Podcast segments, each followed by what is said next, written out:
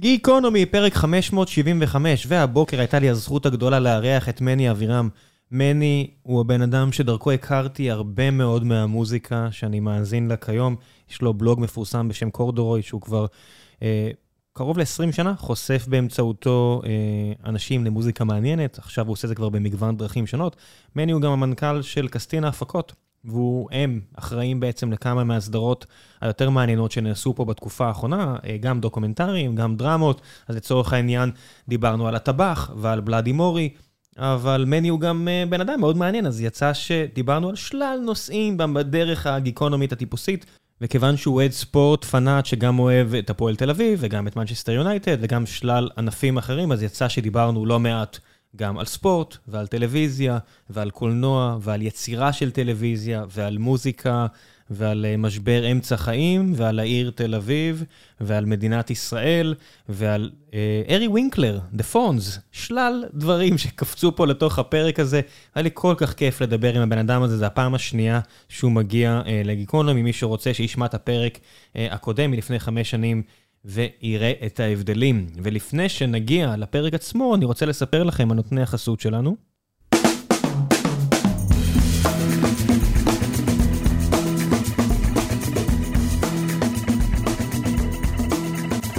גיקונומי, פרק חמש מאות שבעים וחמש, והבוקר יש לי הזכות לארח שוב את מני אבירם. בוקר טוב. מה העניינים? מעולה. Long time no seen. ממש. חמש שנים. מה קרה בעולם הזמן הזה? יו, הכל, הכל... העולם השתנה. העולם התהפך. ממש התהפך. למרות שאתה יודע, אתה יודע, אתה מתעסק במוזיקה, אתה מתעסק בטלוויזיה, אני עדיין עם החברה הזו. כן, בסוף אין מהפכים גדולים בחיים, נולדים ילדים, זה, עבודות, אבל בסוף אנחנו כולנו כזה באיזו שגרה... המוזיקה משתנה לאורך השנים. המוזיקה תמיד שם. המוזיקה תמיד שם. המוזיקה תמיד שם. אחד הדברים המגניבים זה לראות... לא, אתה יודע, יש מעט מאוד מוזיקה נהיית קנונית, אבל כשמוזיקה נהיית קנונית, זה מדהים איך זה מלווה אותך בכל מיני סיטואציות, בטח כי אתה גם אוהד כדורגל, אז אתה יודע, אתה רואה את זה כזה, לא יודע, באנפילד כזה, ששרים אותו שיר כל פעם, איך זה מסדר לך את החיים. בגדול אני יותר בקטע של אולד טראפורד מאשר אנפילד, אז כן, המוזיקה היא טיפה אחרת, אנחנו יותר חשוב לנו שם להקפיד על לוקליות וזה. אבל כן, בסוף זה... בין מוזיקה לכדורגל, זה שפיצים. מוזיקה, כדורגל, משפחה, זה ה... שכחתי עבודה רגע. לא, כי העבודה מאוד משתנה. בטח בתקופה כזו, זאת אומרת, כן, אתה בטלוויזיה, וטלוויזיה לא השתנתה מאוד לאורך השנים, אבל עדיין היא משתנה, אתה יכול פתאום לעשות משהו יחסית שונה מאוד. מוזיקה, כדורגל, משפחה, אני רוצה לקוות שלא לא ישתנה יותר מדי. אם ישתנה יותר מדי, זה, זה בדרך כלל דברים טרגיים. תפו, אין לי מה... אתה יודע, הקבוצה מתפרקת, משהו קרה במשפחה, נמאס לך ממוזיקה. זה גם משהו שנראה לי מאוד טרגי, שקורה לאנשים. נמאס לא, לעולם לא. לא לך, אבל זה יכול לקרות. הקבוצה מתפרקת, כן, זה משהו שיום-יום מבחינתנו, כן, מבחינתנו. לא מבחינתכם, אבל מבחינתנו. גם אני חוויתי, אתה יודע, בסוף גם אנחנו... אני עם אותו הקבוצה כבר מספיק שנים, הייתי בימי שישי בליגה הלאומית, זה לא שכבר יש לך את המחשבות האלה, רק לפני שנתיים, אתה יודע, אלונה אמרה שהיא מוכרת את הקבוצה. שנתיים אחורה, אני זוכר, אמרתי, טוב, נגמר התחביב הזה. צריך להגיד שאתה אוהד הפועל באר שבע, כן? למי שלא... כן, ואתה מהצד השני של הפועל, הפועלים השניים, אבל ככה זה, זה משהו שאתה תופס אותו כקונסטנט, אבל הוא לא באמת קונסטנט. זה, אבל כל מיני איים כאלה בחיים שאתה חייב, שלהרגיש שאתה נתלה במשהו קבוע, שהוא לא משתנה, הוא משתנה בתוכו, המוזיקה, הכדורגל הזה, אבל זה דברים שתמיד... אתה צריך אותם, אתה יודע שהם שם בשביל... שאתה צריך אותם. כן, ובדברים הגדולים גם מישהו מתעד, זה נחמד, אתה יודע, אין, אין לי תמונות שלי אה, הולך עם האנשים שאני הולך איתם למשחקי כדורגל, נגיד, אחורה, עם החבר שהייתי הולך איתו בכיתה זין והכל, ואז לשים את זה כזה במונטאז' מרגש, אף אחד לא דאג לי לדבר הזה. בניגוד ל, אתה יודע, שאתה עושה טלוויזיה או דברים כאלה, אתה ראיתי אה, תרגיע, לא מזמן, טעונה האחרונה, במקרה באיזה טיסה. ונתפס לי הלב על כמה הם הזדקנו. אנחנו רואים את זה כבר כל כך הרבה שנים, את האלתורים שלהם, של החבר'ה המוכשרים האלה, ואתה קולט כמה הם הזדקנו. אני לא רוצה להיכנס לעולמות גיל. זה משהו שאני מעדיף לא לדבר עליו בבוקר. זה, זה. אגב, אבל אני, אני הולך, ל, אני מנוי של הפועל כמובן, ואני אה, לוקח את הבן שלי תמיד, הוא גם אה, מנוי. אה, לוקח אותו בערך מ... כשהוא היה בן חמש, אה, הוא בן שתים עשרה, ואני מתעד. יש תביעות בסוף, אתה יודע, בסוציאלי, שיגיעו אליך. זה ברור. ידפקו לך בדלת על הדבר הזה שאמרת עכשיו. אני מחכה לזה.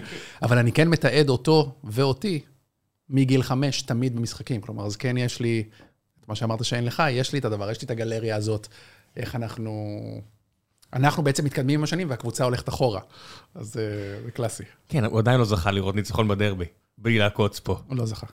אתה יודע, זה מדהים, אבל זה הרבה שנים. כן, זה לא נראה שזה הולך למקום טוב בכיוון הזה. למה? תראה, קיץ נחמד. נחמד למי? לכם אפילו. יש כסף שנכנס, אתם מוכרים לנו לקרדות, כאלה ואחרות. שחקן מעולה שהיה לי אז. בסדר, אנחנו לא, רק לפני כמה שעות הקליטו פה ציון שלוש, אתה מוזמן להגיע לשם על דבר. המאזינים פה עוד שנייה הופכים את הפרק. אבל איך זה שאלה הפועל תל אביב אין שיר? מה זאת אומרת אין שיר? לא נתפס, אתה יודע, יחסית לקבוצה שיש מוזיקאי לפחות אחד אדיר שנקשר אליה, איך זה שלא יצא ש... אתה יודע, כזה סטייל אנפילד, סטייל, אתה יודע, בסופו של דבר, נגיד מנצ'סטר סיטי, הקבוצה השנייה ממנצ'סטר, לא זו שאתה בחרת בה, גם לה יש מוזיקאים לא רעים בכלל שנקשרו אליה, ואף פעם לא קרה שנתפס שיר. וואו.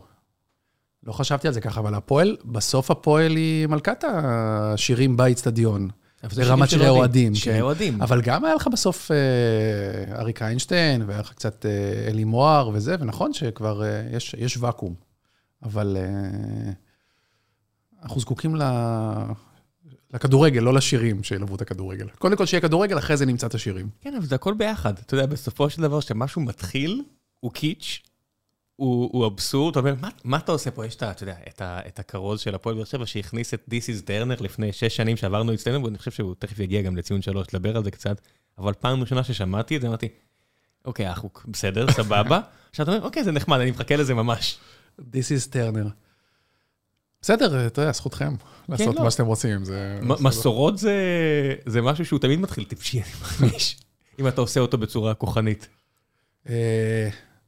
כן, אתה יודע, מסורות הרבה פעמים זה מה שיש לנו, אבל... כן, זה, יודע, זה, זה סופר חשוב. בסוף גם ההליכה הזאת, כל שבת שנייה לבלומפילד, זה מסורת. זה מסורת שאתה יודע, עוברת מדור לדור, ויש בה משהו חשוב. מחבר לא רק, אתה יודע, זה מחבר אותך גם לקבוצה אותי ספציפית, זה גם מחבר לבן שלי. זה דבר שהוא מאוד מאוד חשוב במובן הזה. שוב, אני יודע שזה, אני גם מתעלל בו מעט. זה לא שאנחנו באים לשם ונהנים באיזושהי צורה. כן, אתה חושב, אני, אני חושב שבסופו של דבר גם אוהדים של ריאל מדריד, הם מתלוננים, הם, יש בהם עצבים. אוהדים של ליברפול, יש בהם המון עצבים וכעס לאורך השנים. זה, בסופו של דבר לא משנה, יש שחיקה אדוניסטית, לא משנה כמה, מכבי תל אביב פה בארץ, לא משנה מה. אתה רוב הזמן בתחביב הזה עצבני, אז כל מה שנשאר לך זה החברותה. זה, אתה יודע, לא משנה איפה אתה. לא, אבל המצב שלנו לא, הוא קשה אובייקטיבית, הוא לא... כי אין לכם פיקים. ההבדל היחידי הוא שלהיות אוהד הפועל תל אביב בעשור האחרון, זה מעט מאוד פיקים של שמחה. הבאסה היא באסה אצל כולם רוב הזמן, כי אתה, אתה יודע, לפי איזשהו מדרג, אבל בהפועל תל אביב פשוט אין את הפיקים. לא היו את הפיקים. אין פיקים ולא... כנראה שלא צפויים פיקים. לך תדע, אתה יודע, בטח בכדורגל כזה שהפערים הם יחסית עניים ויש אקדמיית נוער טובה, אתם בדיוק במרחק של גביר אחד מאיזו אימפריה כימונאית זרה שיגיע וזה ישתפר לטובה. כרגע אנחנו בעיקר כמו חממה שמוכרת החוצה, זה הפכנו להיות ממסבח אשדוד באיזושהי צורה. לא, הפכתם להיות הפידר של ממסבח אשדוד. זה כמו ווינקרס בטריינספוטינג. אנחנו לא ווינקרס, we are occupied by ווינקרס. זהו, זה מעציב. יש מרוץ חימוש מסביבנו, ואנחנו... דיבור של את מי אנחנו מוכרים. ואפילו אני מרגיש ככה, אבל זה הבעיה, יש שחיקה אדוניסטית, לא משנה כמה תארים, בסוף מרגיש... שיש אחרים מעבר לכביש שיותר נחמד להם. נקווה לטוב. בטלוויזיה זה גם ככה, שאתה עושה סדרה. אתה רק מתבאס על מה אין. אתה יודע, לא יודע מה יצא לי לדבר נגיד עם רועי עידן, אז הוא מספר לי קצת על הקשיים של לעשות סדרה בארץ, אבל אז יוצא סדרה טובה, יוצא סדרה ממש פאצולה. וכולם מפרגנים וכיף לא. מנהיג זה מעולה. כן, מנהיג זה פשוט כיף, אבל לא משהו עשה אותה, אני רק, אתה יודע, הייתי כזה צ'קין אפו, המעט שדיברתי איתו, אז אתה יודע, זה כזה, הנה הבאסה הזאת, הנה הבאסה הזאת, אתה יודע, קשה פה, קשה שם, ובסוף יוצא משהו טוב. קשה, בכל זאת, גם קשה במקצוע שלך, קשה... בסוף בתעשיית הטלוויזיה הישראלית, תעשייה קטנה יחסית ומצטמצמת. היא מצטמצמת? היא מצטמצמת בגלל, לא בגלל, הרבה, הרבה בגלל התחרות מחול של סטרימרים שנכנסים לארץ. בסוף הכסף שמושקע פה על ידי גופי שידור הוא במגמת הצטמצמות, וזה משפיע כמובן על התעשייה, זה קשה.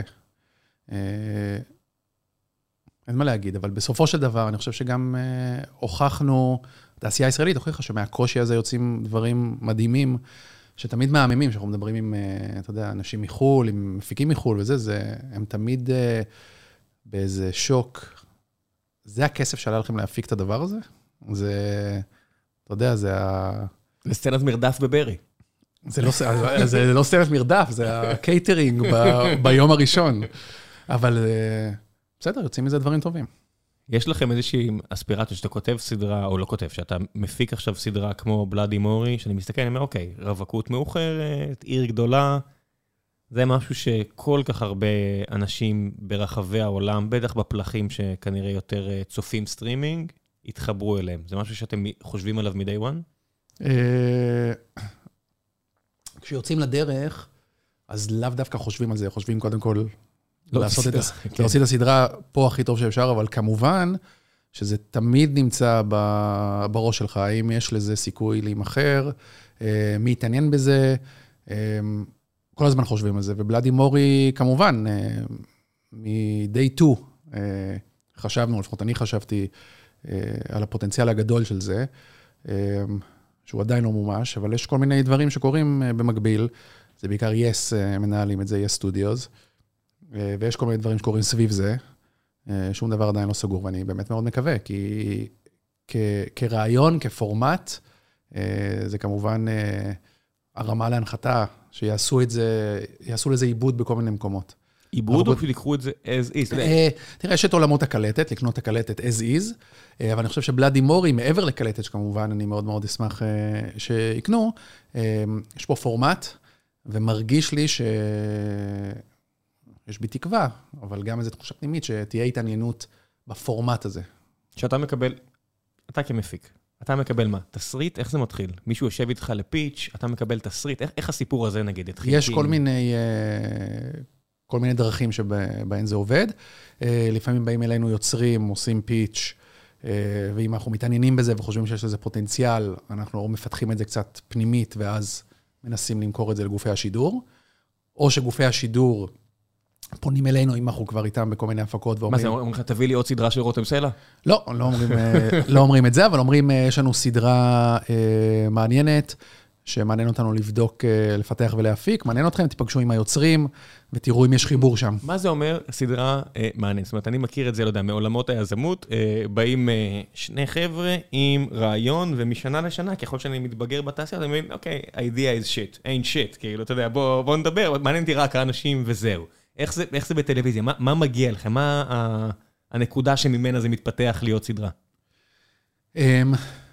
תראה, קודם כל, יש מלא רעיונות טובים. אני חושב שגם מלא מלא מלא רעיונות טובים.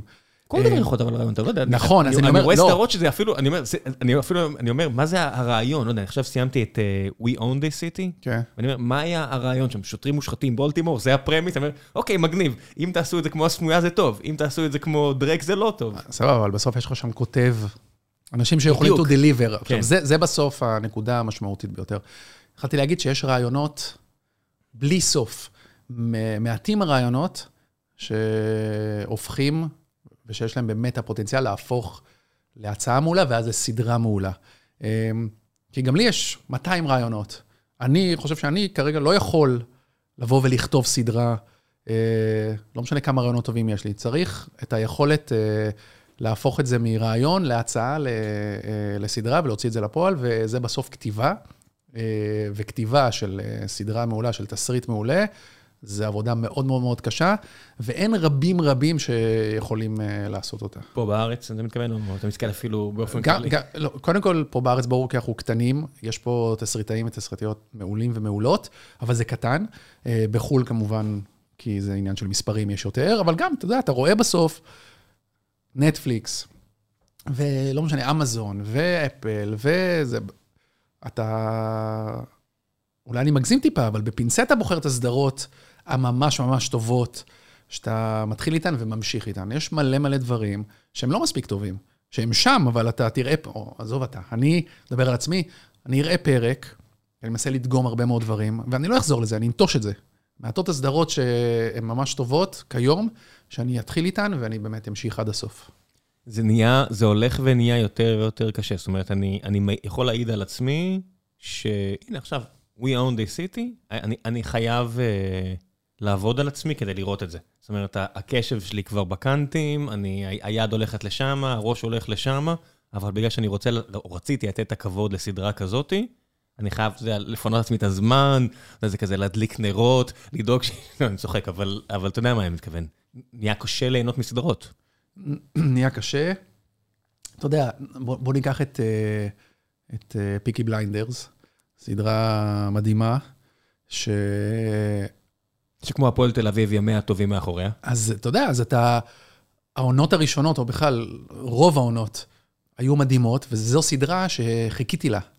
ש, שנורא, שרציתי, נגמר פרק, רציתי להתחיל פרק, נורא לא חיכיתי לה. עכשיו היה איזה גאפ בין העונה הקודמת לנוכחית שהיא האחרונה, וחיכיתי, חיכיתי, והתחלתי לראות את הנוכחית, ואני רואה, אבל זה לא, אתה יודע, זה לא סוחב. מי? בדיוק, זה לא, זה לא מספיק סוחב. אתה תכריח את עצמך לראות עד הסוף? אני כבר, אני, כן. אתה מחויב. אני מרגיש שאני מחויב, זה לא יהיה איזה משהו רציף כזה, אני אראה את זה בין לבין דברים אחרים. וגם קראתי על זה כל כך הרבה, שאני מרגיש שראיתי כבר את זה. אבל מעטות הסדרות היום שאתה רוצה לרוץ איתן עד הסוף. אתה חושב שחסר את זה, נגיד כיוצר בארץ, היכולת להביא את הסדרה, את הסיפור, את הארק הסיפורי לסוף?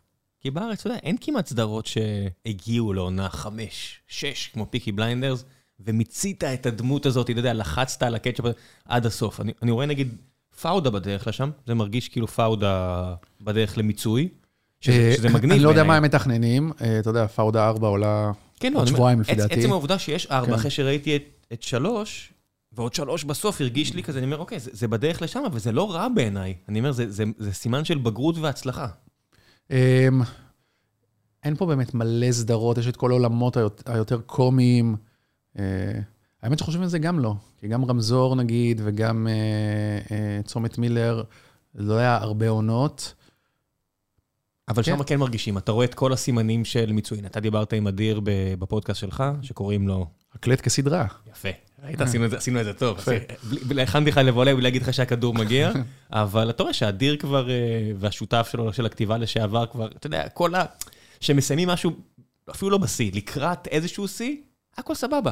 אנשים ראו, צפו, נהנו, נגמר, אבל שאתה מושך משהו, כמו בחברה מסחרית. הריבים יוצאים, הסחלה, העייפות החומר, הריב, אתה יודע, זה... ריבים יכולים לצאת גם בעונה, בעונה ראשונה. אבל הם קצרים יותר, כי הם לא נבנו לאורך שנים. כן, בסוף גם צריך לדעת, צריך כוח ואומץ לעזוב. אדיר באמת, אתה יודע, אם הוא היה רוצה, אם זה היה רק העניין של, אתה יודע, הכסף, ובוא לא נגמור... היה ממשיך עוד חמש שנות, אף אחד לא אומר לו בסוף לעצור, אבל... לקום וללכת ממשהו שהוא מצליח, זה גם דורש, דורש אומץ. הנה, מני אסייג עשה את זה עכשיו. אני מסתכל מהצד ואני אומר, הוא, הוא אומר שזה בגלל הפוליטיקה והכל, אני, אני, אני לא יודע שום דבר אחר, מעולם לא פגשתי פה, זה גם נשמע לי הגיוני, אבל אפילו מבחינה כלכלית, זה נראה לי מטורף, זה, זה להיט משוגע הדבר הזה שלהם.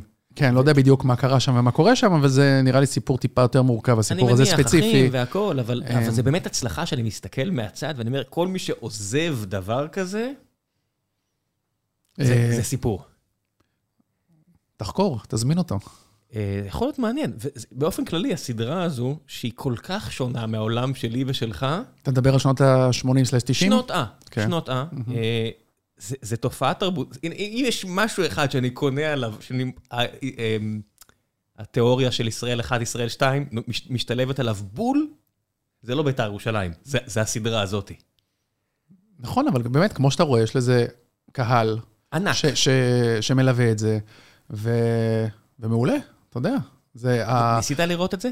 ראיתי את זה בעבר, אתה יודע, פשוט לא מתח... פחות מתחבר לזה. אני לא חושב שזה משהו רע או משהו. אתה יכול לנתח בצורה, אתה יודע, בארצות הברית נראה לי שיש כבר טכנאים של סדרות כאלה טובים, עכשיו זה קצת מתפוצץ להם הפנים, על אלגוריתמיקה הזו של, של טכנאות סדרות, אבל אנשים שבטח היו רואים את זה, ומשכפלים את זה כבר שמונים פעם. יש, פשוט יש לזה מקום, ויש לזה קהל פה. יש לזה המון מקום. נכון? אז אתה יודע, חושב שיהיה יותר כאלה? אתה כמפיק, לא, לא מעניין אותך, בסוף אתה צריך... לדלבר הצלחה, אתה צריך למצוא הצלחה, ואתה מסתכל על דבר כזה, זה לא מדגדג לך להגיד, אוקיי, יש פה קהל עצום שאולי אני צריך ללכת לשם. אם היה מגיע אליי משהו, משהו כזה. מה זה אומר מגיע? מה זה, מה זה אומר, מה זה היה מגיע? אתה יודע, אם היה יוצר, אתה יודע, שלום אסייג, דיברנו על זה באמת בפודקאסט, הקלט כסדרה.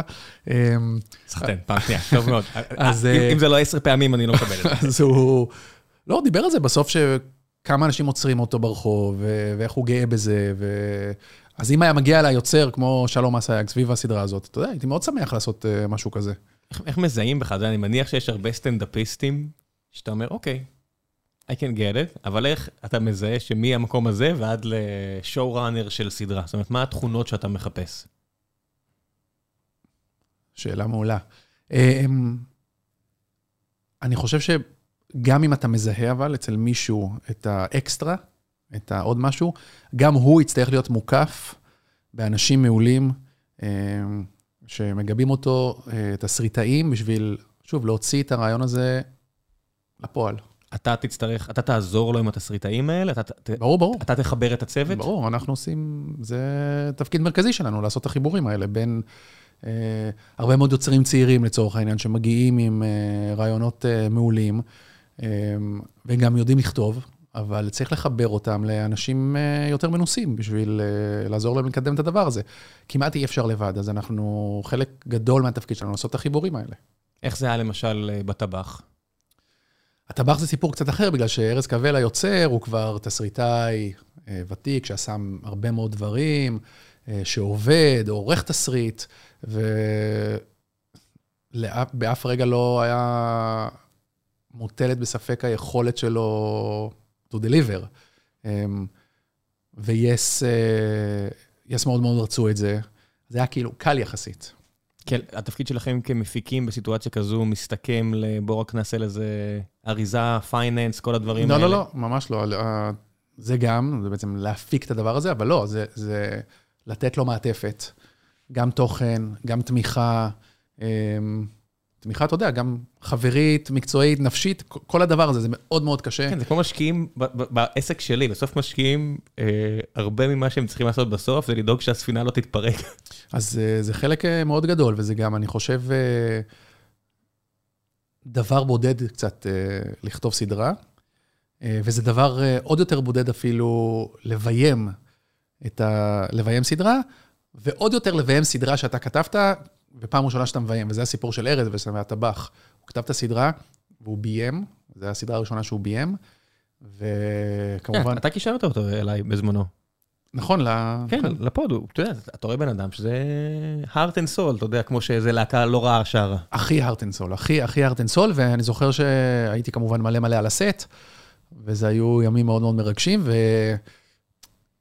וכשאתה מסתכל מהצד, אתה אומר שזה... ראיתי שם רגעים של בדידות. יותר קשה לעבוד עם אנשים שזה עבורם heart and soul מאשר, או לא יודע מה, בטוח יש מילים עבריות יותר יפות מה-heart and soul, למרות שאין על השיר הזה, אבל לעומת בן אדם שמגיע בתור טכנאי מיומן. זאת אומרת, אני ממש חושב על יזם ש... שאני צריך, אם אני חושב צריך ללוות אותו, שהוא בטוח שהוא הולך לשנות העולם עם הדבר הזה, לעומת מישהו שהוא ציני ואומר, לא, לא, בן אדם, אני הולך להרים בו חברה של מיליארד דולרים, אני יודע לעשות את זה, בוא, בוא תראה את השלבים הטכניים. אני חושב שבסוף, אם לוקחים משפט מעולמות אחרים, ש-it takes a village, אז it takes a village, צריך בסוף להרים סדרה, שזה באמת הפקה גדולה מאוד. אנשים לא מבינים כמה מאחורי הקלעים יש את הדבר הזה, כמה אנשים עובדים בזה, איזה מאמץ זה, וצריך לעטוף את היוצר במאי, אנשים שמעורבים ב... ב... לתת להם את כל הכלים להצליח, וזה באמת בכל, ה... בכל התחומים.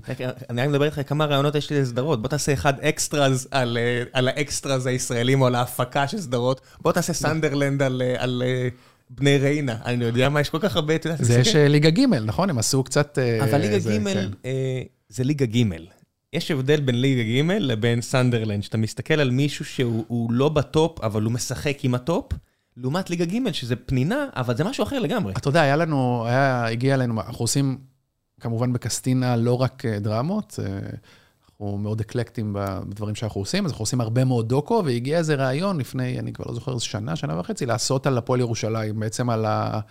העלייה שלהם. לא ברור לי איך אתה, שאתה מוקף בעיתונאים, מגיע לך דווקא פה על ירושלים. איך זה קרה? לא, אנחנו עושים, מגיעים הרבה דברים דווקא. אני, היה לי חלום שעד עכשיו לא הצלחנו להרים, לי ולירון שילון, לעשות סרט על תקופת הדאבל של הפועל. אלפיים ועשר, אתה מתכוון? לא. הקודם? כן, הקודם עם אירופה וקשטן והכל. אלפיים ואחת. אלפיים ואחת, אני הייתי אז כתב הפועל תל אביב בעיתון העיר, והוא אוהד שרוף וזה, ודיברנו לאורך השנים, ובעיקר בשנה האחרונה, על איך אנחנו בעצם עושים סרט, כי היה עכשיו את ה-עשרים שנה, וכל השחקנים נורא אינטואיט וזה, ובסוף לא הצלחנו למכור את זה, לאף אחד. והפועל ירושלים, אני באמת לא בסוף התחברתי, כי אמרתי, מה הסיפור הגדול? וכפי שהוכיחה העונה, אוקיי, נשארו, כאילו, איזה סרט בסוף היה, היה יוצא מהדבר הזה? אז זה לא סנדרלנד. למה? סנדרלנד... סנדרלנד זה מדהים, כן. אבל אין, לא, לא היה פה את הסנדרלנד הזה. וגם... בסוף בליגה שלנו אתה, לרוב, הרבה לפני סוף העונה, אתה יודע לאיפה דברים הולכים. המתח הוא... השנה הייתה, היה יותר מתח, אבל... מרגיש לי שאחד מהדברים שהכי חסרים כאן, ויכולים להרים את הסיפור הזה עוד שלב קדימה, או שלב נקודה אחד קדימה, זה סיפור. זאת אומרת, נורא חסר פה הפן הסיפורי. עכשיו שיש את הפודקאסטים והכל, יש יותר במה, אז אתה שומע יותר את הספורטאים, ואני חושב שזה כן מחבר יותר אנשים, פשוט לא הרבה, כי זה מדיום קטן יחסית. אבל אני רואה מהעולם את מה שה-יו אף סי למשל עשו עם אה, כל הקאונטדאונים שלהם, שאתה רואה את האנשים מגיעים, אתה בונה את הרגש, ומה שהפורמולה אחד עכשיו עשו, עם נטפליקס, זה העיף אותם לשמיים כמו, כמו לא יודע מה, ואני אומר, זה כל כך חסר לי על הספורט בארץ, אבל לא אחורה, לא האגרוף, עונת הדאבל, זה שכולנו בני ארבעים ונזכרים בתקופה שהיינו בני עשרים. אמרנו שלא... כן, כן, אני מצטער, אוקיי, בסדר. אבל אני מדבר עכשיו, לראות את האוסקר גלוך, אתה יודע, בטוח יש שם סיפור... מטורף. נבחרת הנוער, זה סיפור מדהים, אתה יודע, אם מישהו היה יודע והיה מתחיל ללוות אותם, זה סיפור, גם על, זה על, זה על נעורים, זה על טינג'רים, זה לא סתם, זה טינג'רים. הם ניצחו שחקנים שעשור מעכשיו, אולי נמצאים על העטיפה של פיפה שלושים ושתיים. לגמרי. זה מה שזה. זה סיפור מדהים, סיפור, אתה יודע, אבל צריך לזהות בזמן אמת, אתה לא יודע... צריך תקציב כדי לראות, אתה יודע, בהשקעות, אחד הדברים שיש פה. שאין הרבה תקציבים, ובטח לא לסרטי ספורט, זה מאוד מאוד מבאס. אנחנו קטנים. אתה יודע, נגיד הסיפור של ביתר. אבל עשו שם, יש שם משהו, נכון? לא, היה אז... ליווה את משה צוות צילום הרי. אני לא יודע. אני יודע שהיה שם משהו, ואני מניח שזה נגנז, כי מישהו ירצח אם זה יצא, אבל היה משהו. סיפור גדול, כל הסיפור של ביתר וההתפרקות שלה, זה כמובן סרט... לג'רד לטו, כן. זה סרט מדהים. כן, זה סיפור ברמה של... סיפור ענק. כן, פשוט בניגוד ל-WeWork, שזה, אתה יודע, לא כולם היו ב-WeWork, אף אחד לא מכיר את ביתר ירושלים. זה מצחיק שהוא בסוף, אתה יודע, הוא מה, הוא ספונסר משקיע של הפועל פתח תקווה. כן, שתי מיליון שקלים, אני חושב, הפועל פתח תקווה. אתה יודע, המחשבה הזאת מ-WeWork ואיזה גורו, ואתה יודע, WeCraft וכל הדבר הזה, ובסוף הוא משקיע בהפועל פתח תקווה, זה ענק, זה גדול. כן, אבל זה הדיסוננס הקוגניטיבי, נגיד שאני חי בו, שאני חי בעולם הזה, ואני מכיר את השותפים שלו לשעבר, רון גורה היה כאן, והוא משקיע בחלק מהחברים שלי כמשקיע, ובן אדם, ואז אתה רואה אותו בטלוויזיה, בתור דמות שג'רד לטו משחק בו, והוא נשוי לכביכול אחת מהאנשים היפות בעולם, כשחקנית, אוקיי. אני, אני חייב להשקיט לעצמי, אבל תוך שנייה זה קורה. מה שרציתי להגיד זה שנייה, למה הפועל פתח תקווה ולא הפועל תל אביב? לא יודע, למה? אתה יודע למה? לא יודע, אתה מחובר לאנשים האלה. אוקיי, אני יודע. לא, בסדר, חוץ מהקשר המשפחתי. זה רק הקשר המשפחתי. מה לעשות? הוא מתחתן עם אחותו ולא... בסדר, אבל אני אומר, הקבוצה למחירה, נכון? יש שם כסף. אתה יודע שאני כל כך פתט, בגלל שאני מדבר עם אנשים שהם... הם כן הצליחו מאוד יפה כלכלית, לפחות אחד מהם שחשב איתו קבוצה בארץ, אז המיילים שאני שולח לו הרבה פעמים זה, אני רק מזכיר לך, אלונה, תמכור, אתה רק צריך להציע. זאת אלונה. אלונה יש לה כסף. אני מבין, אבל... אתם בסדר, אנחנו אין כסף. אני חושב קדימה, אני חושב על היום שבו ימינה תחזיר אותה לשורותיה. זה לא שזה לא קרה. אני לא... אני מת על ישראל. תהיה רגוע. הכל פה על שפל. ממש הכל על שפל, וואו. הכל פה על שפל. זה נכון. זה מקום מדהים לעשייה של תרבות. פשוט צריך איכשהו להביא את הכסף. זה מרגיש בעיקר שהכל... כאילו, אנחנו הולכים על קרקע כל הזמן, שהיא הכל גחלים בוערות. זה פה, אין רגע איזה זה. אנחנו כמו לא ניטונס, אנחנו הולכים, ורק אם נסתכל למטה, נבין שאין קרקע. קשה, קשה. כן, אבל זה כבר מגיע למקום שאנחנו בוחרים לחיות פה. אני, אתה יודע, אני מתעסק... כאנגלופיל זה בטח נורא קשה. אני מתעסק, קודם כל, אין, בסוף, בסוף, שנייה, אחרי כל העניינים, וכל הקשיים, וכל הזה, אין מקום אחר שבאמת הייתי רוצה לחיות פה, ולגדל את הילדים. אתה מרגיש שזה בכלל אפשרות? שיש לך בכלל אפשרות בחירה? אני חושב שבסוף, אתה יודע, אם הייתי רוצה לעשות רילוקיישן לאיפשהו, זה היה אפשרי. אני לא באמת רוצה, ואני אומר, הייתי כן רוצה לתת לילדים שלי מה שההורים שלי נתנו לי, שזה גיחה, אתה יודע, ארבע שנים, עשיתי את התיכון שלי בלונדון, הייתי רוצה לתת, אבל עם כל הקשיים מרגיש לי שזה המקום שלנו, זה לא אומר שכל פעם שאני בלונדון, או עכשיו הייתי בפסטיבל פרימוורה בברצלונה, ונפגשתי שם עם איזו חברה שגרה שם, וסרטטה לי את חייה, וחיי היום-יום שלה, ישראלית. ואתה יושב שם, ואתה אומר, what the fuck? כאילו, מה, מה הדיל? מה הדיל שאנחנו מקבלים פה? מה העסקה? עכשיו, באמת, מה העסקה? יוקר מחיה, באמת, מטורף, מטורף, מטורף, לא משנה איך אתה משנה. אין מה סופרלטיבי, הוא פשוט גבוה אבסולוטית עולמית, לפי כל מדד אפשרי, הוא בין הגבוהים בעולם. אז אמיתי, אתה מרגיש את זה, כל פעם שאתה שם, לא משנה אם זה לונדון, ברצלונה או טוקיו, ישראל... כן, טוקיו מרגישה זולה לעומת תל אביב. זה משהו שפעם הזוי. אתה אומר, יש לך את הדבר הזה, יש לך מערכת בריאות מקרטעת, מערכת חינוך, חינוך. לא קיימת כמעט. זה הדבר היחידי שיכול להרעיר אותי. פקקים. כן. מה, אז אתה אומר, מה הדיל? כאילו, מה, אני, על מה אני משלם? מה, מה העסקה? ובס, אבל בסופו של דבר... אתה ממשיך לקנות מנוי להפועל תל אביב. נכון, זה, נכון. זה, בסוף, זו העסקה. נכון, זה י... נכון, וזה מבאס, אגב. זה, זה באמת מבאס, כי... כי אתה מרגיש שכן יכול להיות יותר טוב, ואתה גם לא מבין למה כל הדבר הזה מתפרק ומתפורר, כנראה יותר מתמיד, ו... והנה, ואולי אני כאילו... לא יודע למה. אתה יודע, לא יודע למה אני... זה די מדהים שקבוצת כדורגל, זה, זה משהו שבכלל צריך לבדוק על לא עדי כדורגל. קבוצת כדורגל, אני לא מדמיין להחליף. יכול להיות שאני... היה לי כבר כמה שנים, נגיד בצבא וקצת אחרי זה, שלא לא הגעתי הרבה למשחקים, ואתה קצת מתרחק מהקבוצה, אבל אז שאתה חוזר, אתה חוזר. אבל בשום שלב לא היה סיכוי... גרגיר של סיכוי שאני אמיר את זה בקבוצה אחרת. זה או זה, או כלום. ובמדינה, אני לגמרי, אתה יודע, זה, זה, זה בסך הכל להגר. זאת אומרת, זה, אני לא, אני, אין אזרחות אחרת, אני לא חושב על זה, אני לא חושב שזה יקרה אי פעם עוד בחיי, אה, אולי בגלגול אחר, אבל זה יכול לקרות. וקצת כדורגל, זה או זה, או כלום. אני, אין לזה שום מקבילה. זאת אומרת, אנשים מתגרשים, מתחתנים מחדש, אנשים מחליפים... אתה יודע, פעם הייתי נשים, עכשיו יש אנשים שגילו שהם בכלל הומואים או הפוך וכאלה, זה קורה. קבוצת כדורגל, אני, זה כמו לרי דיוויד עם פאות. אני אסתכל על בן אדם שהמיר קבוצת כדורגל, ועכשיו באמת תועד קבוצה אחרת, זה יראה לי מוזר מאוד. אני לא מכיר מקרים כאלה. אז זה קצת באמת... אין לזה אך ורע. אי אפשר, בסוף אי אפשר, אי אפשר. סגנון מוזיקלי. אתה מכיר אנשים בטוח שהיו חזק ברוק, ועכשיו הם בכיף בפופ או במוזיקה שחורה, או לא יודע במה, מוזיקאים כאלה. אין עם זה בעיה, חוץ מקבוצת הכדורגל. אני לא יודע איך הדבר הזה קורה.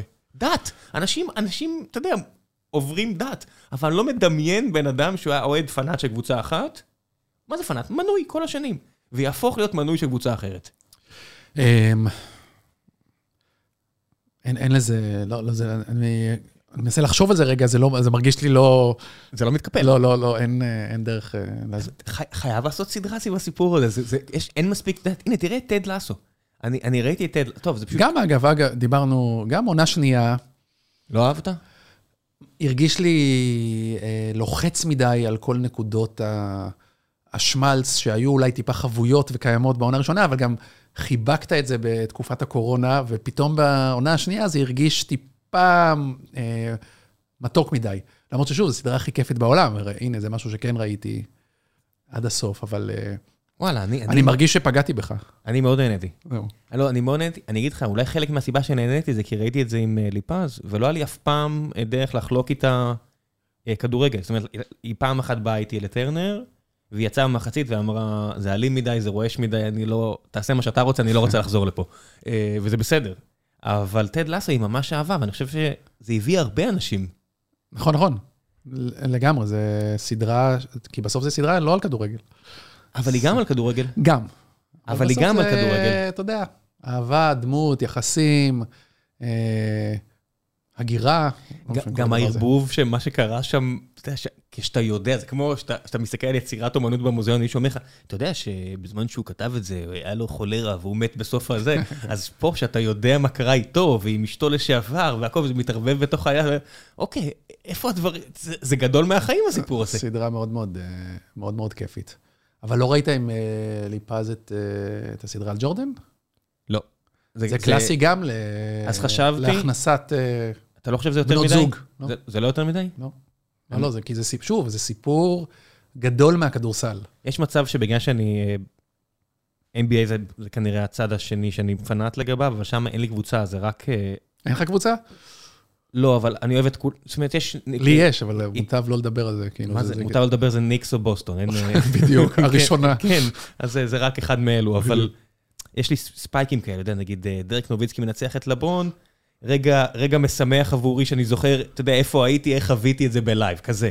אבל בגלל שאני אוהב כל כך אן בי איי, ומתי שאני יכול, אני מגיע למשחקים והכל, אז מבחינתי זה היה לשבת על הספה מקורבל, לראות בטלפון מרוב שאני נהנה, מרוב שאני, אתה יודע, זה כמו שאתה אוכל משהו כך טעים, שאתה שם, אתה רוצה לחסות את הראש, אתה אומר, אני לא רוצה, זה כל כך אדוניסטי, שאני לא רוצה בכלל שיראו מלמעלה, מרוב ש... זה היה כמו ממתק קטן כזה עבורי, לראות את הסדרה אותה ג'ורדן, והבנתי את הקטע. אתה יודע, I get it, זה כמו לראות הסרט על אלטון ג'ון, כן.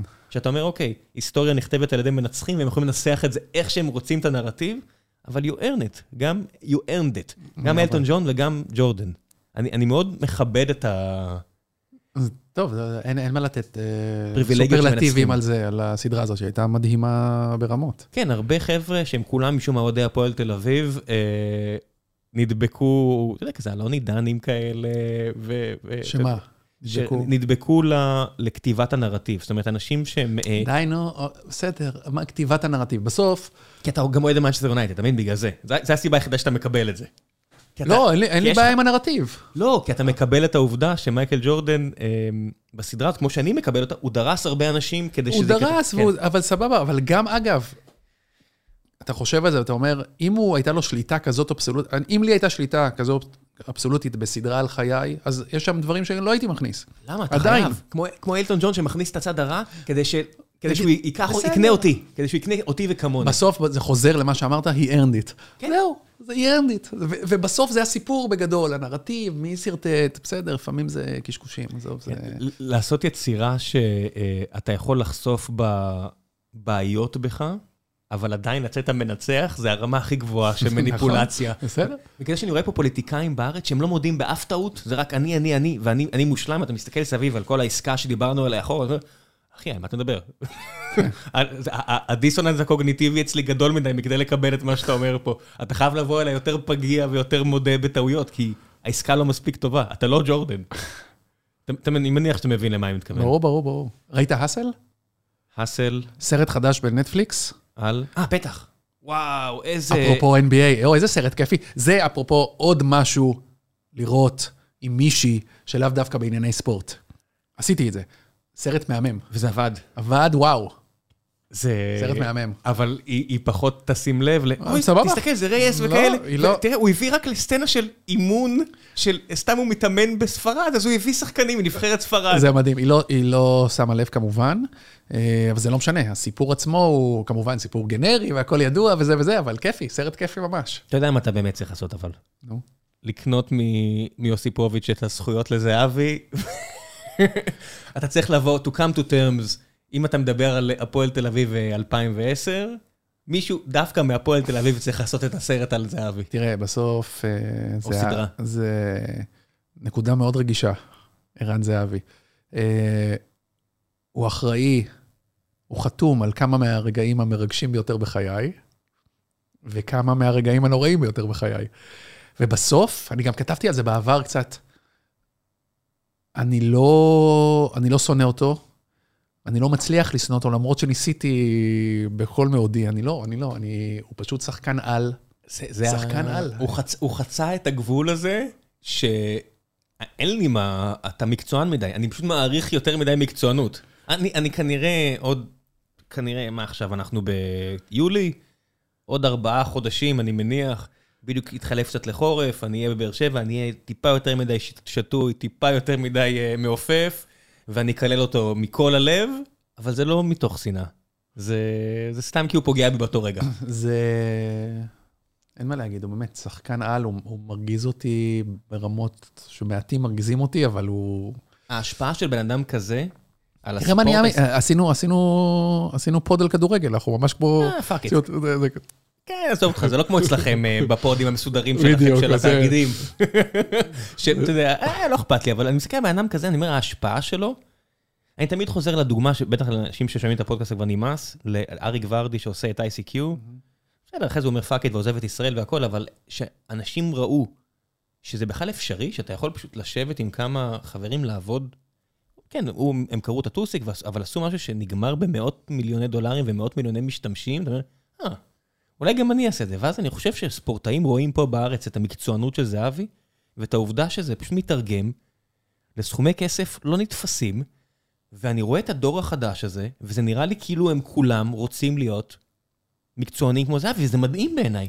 אגב, לא כולם יכולים, מעבר לכישרון שלו כמובן, זהבי זה, יש סיפורים אצלנו של...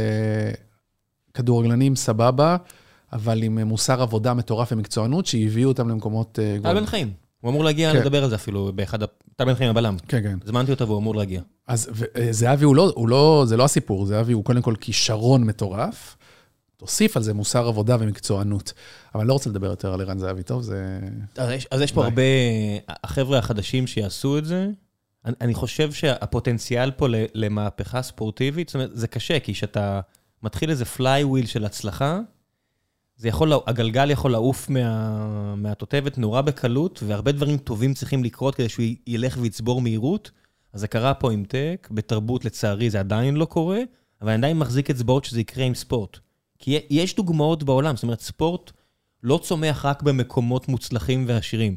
בפורטוגל, בנפיקה זה הקבוצה שמכרה הכי הרבה שחקנים, והפכה להיות מקום שכיף נראה לי לראות אותו, כי הם פיצחו את העניין הזה של לגדל כישרונות, ודווקא בגלל זה פרגנתי לך על הפועל תל אביב. אני חושב שזה, בטח כאוהד זה מבאס, אבל זה צעד מאוד טוב בכיוון הנכון.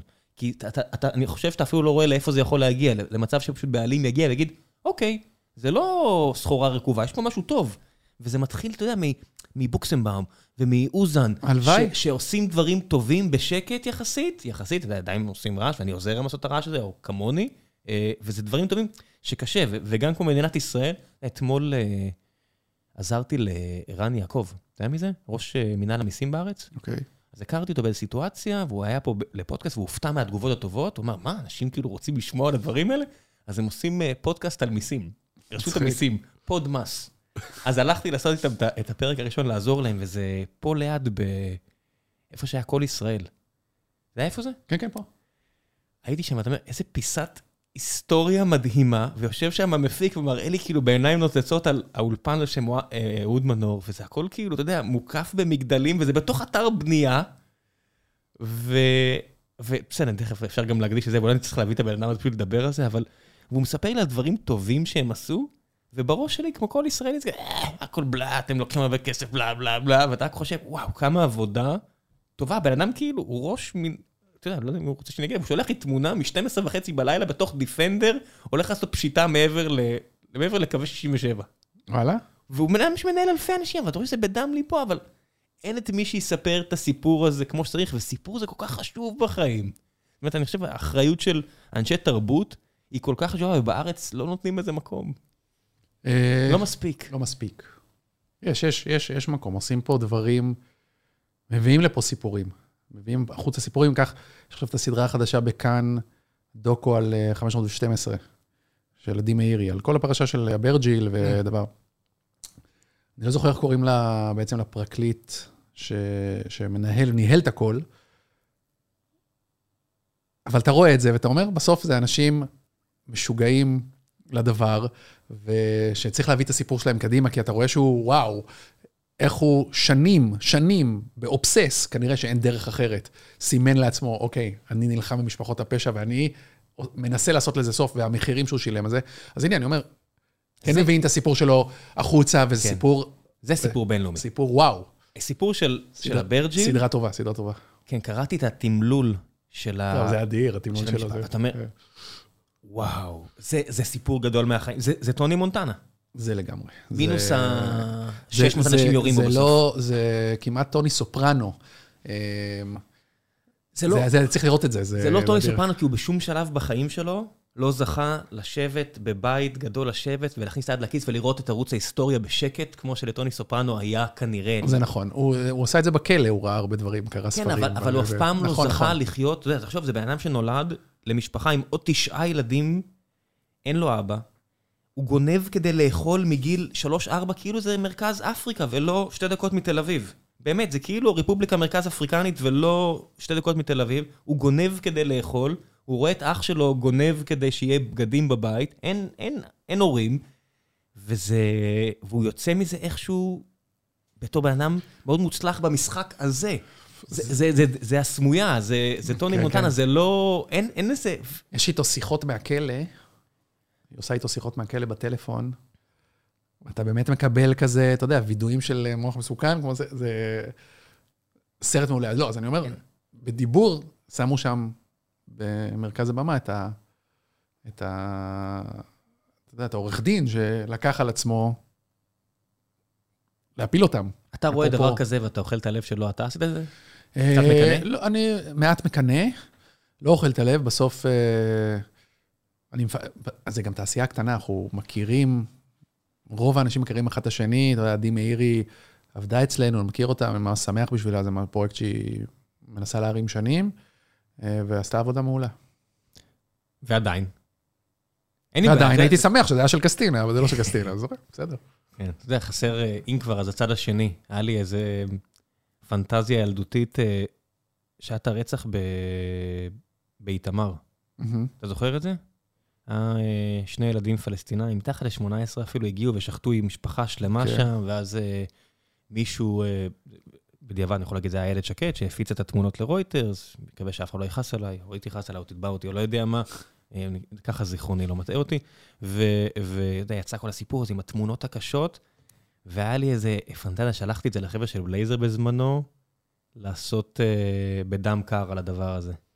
אני פשוט לא חושב שיהודים ישראלים, או בכלל ישראלים יהיו מוכנים להקל... בדם קר בישראל. זאת אומרת, מי שלא מכיר, רומן קפוטה, כן. כותב ספר שמתחיל ברצח המזעזע, מאוד מאוד דומה לסיפור הזה, מביא את כל התיאורים הגרפיים, אבל אז עוצר הכל, והולך ומביא את הסיפור גם מבעד לעיניים של הרוצחים, שהם אנשים... תראה, הדבר הכי קרוב שנעשה פה, זה באמת הנערים, של חגי לוי וסידר ו... מביא את הסיפור, וזה באמת טוב. צדדים, נכון, זה מעולה. אבל הוא מביא את הסיפור. הוא לא מביא את זה מבעד לעיניים ממש. לא, הוא הולך, הוא הולך שם חזק, הם הולכים שם חזק עם ה... בעצם עם, ה... עם הרוצחים, עם כן, שזה. אבל מהצד היהודי.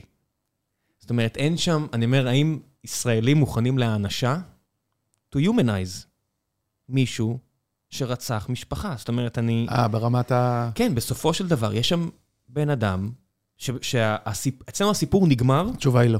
ברור שלא, אבל אני חושב שמי שלא יעשה את זה, יעשה שירות אדיר בסופו של דבר, למי שיהיה מוכן להקל דבר, כי אני לא בטוח שאני, שלי יהיה קל, או שאני אצליח. גם בסוף את הנערים היה קשה להקל, שזה, אתה יודע, מאוד קשה. כן. אגב, פעם שלישית, בשבוע הבא, חגי לוי, בהקלט כסדרה. על?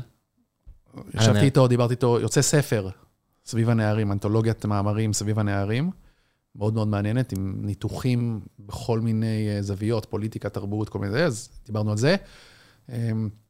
על כל מה שהיה מסביב לסדרה, ואיך התקבלה, והאחרי.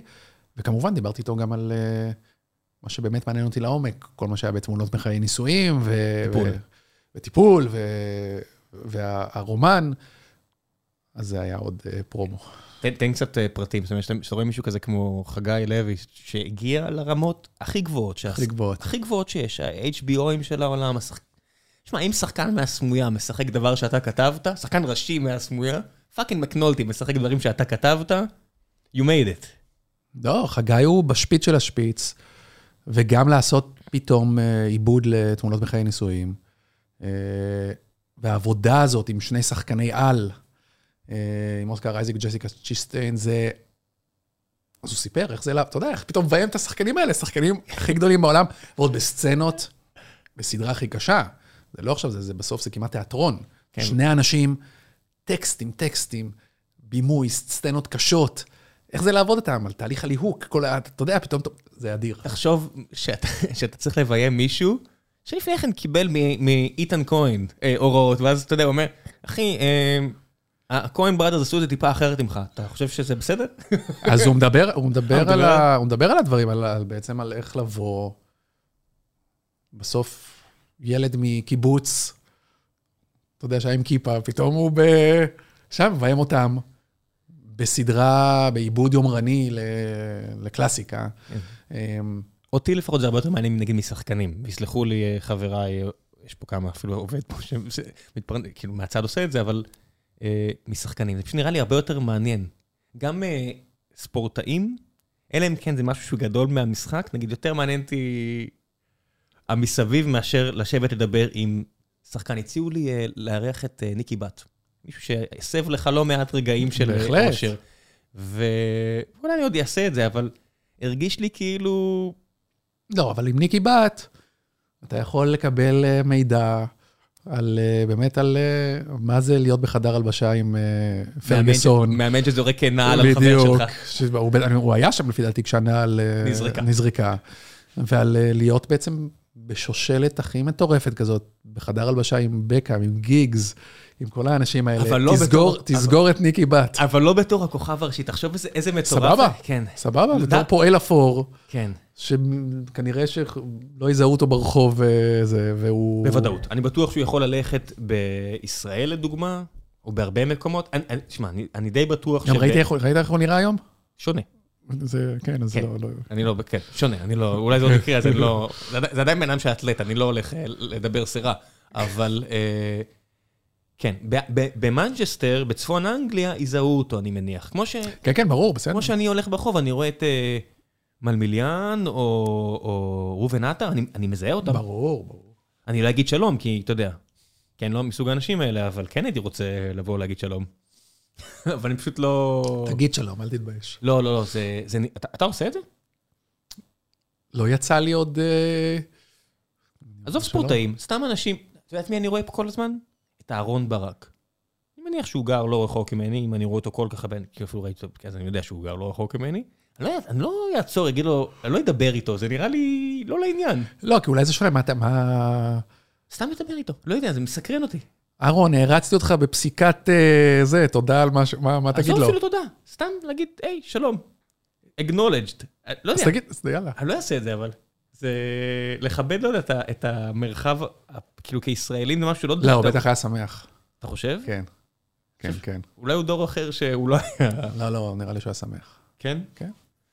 בסוף אנשים, לא משנה, אגב, גדולים ככל... בסוף אנשים רוצים הכרה. מה אכפת לו ש... טרנטינו, הולך ברחוב. אני, אתה יודע, יצא לראות אותו כמה וכמה וכמה פעמים הולך ברחוב. אני לא מדמיין סיטואציה, וזה בעינם שאני כל כך השפיע על החיים התרבותיים שלי, אני לא מדמיין סיטואציה שאני אעצור אותו, שיפריע לו ביום יום שלו. אין איש שלא אוהב מחמאות על עבודתו. אולי הוא. גם, גם, מה אכפת לו? טוב, לא יודע. אני לא הייתי עוצר אותו כמובן, אבל לא הייתי ניגש אליו. למה? כי באמת הדבר הזה של... של... ספייס. בדיוק. אבל את... את משה סיני הייתי, הייתי עוצר. כן, כי... כן. כן. כן. אתה יודע. בואו נדבר קצת על בלאדי מורי. פרק שש, סדרה בדיוק הופכת מקומדיה כיפית לעוד משהו שמעיק ומעיב על שלום רוחי. כן. כמו כל דבר, אתה רואה ברי, מתחיל כיפי, ואז אתה מסיים, אתה אומר, למה עשיתם לי את זה? ברי זה, אתה יודע, ברי סוגריים לפני בלאדי, סיימנו לצלם עכשיו, לפני כמה חודשים, דרמה חדשה להוט, שקוראים לה חנשי, שאני מקווה שתצא עד סוף השנה, וכרגע אנחנו עורכים אותה, של יוצרת בשם אליזה חנוביץ', שגם משחקת את התפקיד הראשי, ומדברת על עולה חדשה דתייה מברוקלין, שבאה לחתונה של חברה שלה, ומחליטה בעצם להישאר פה, בירושלים, סלש הרפתקאותיה המיניות וכו', זה קומדיה קצת משוגעת, בירושלים משוגעת, והבאנו לתפקיד אורח, אחרי מאמצים רבים, את הנרי וינגלר. הוא בא בעצם לפה, ו... הטסתם אותו, את הנרי וינגלר לישראל? כן, כן, הוא היה פה לפני כמה חודשים, ו... מה? רגע, עצור, עצור, אתה לא יכול ככה. זה לא, אתה לא זורק לי את הפונס. אתה יודע מה הבעיה, אתה יודע מה הבעיה, שאתה לא עוקב אחריי באינסטגרם, בסטורי. זהו, אני לא באינסטגרם. כי שם אני מספר הכל, אפרופו מוזיקה, ראיתי שביקשת שישאלו שאלות, אנשים שאלו איפה... תכף שאלו, כן. כן, אז אני אומר, לא, אז איפה אני...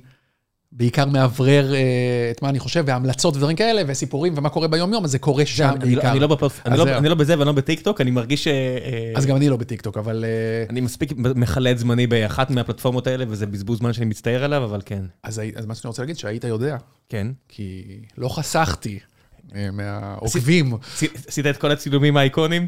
ממש. הוא אוהב את זה? הוא הבן אדם הכי חמוד בעולם. הבאנו אותו בעזרת משרד החוץ. ובעזרת הרבה מאוד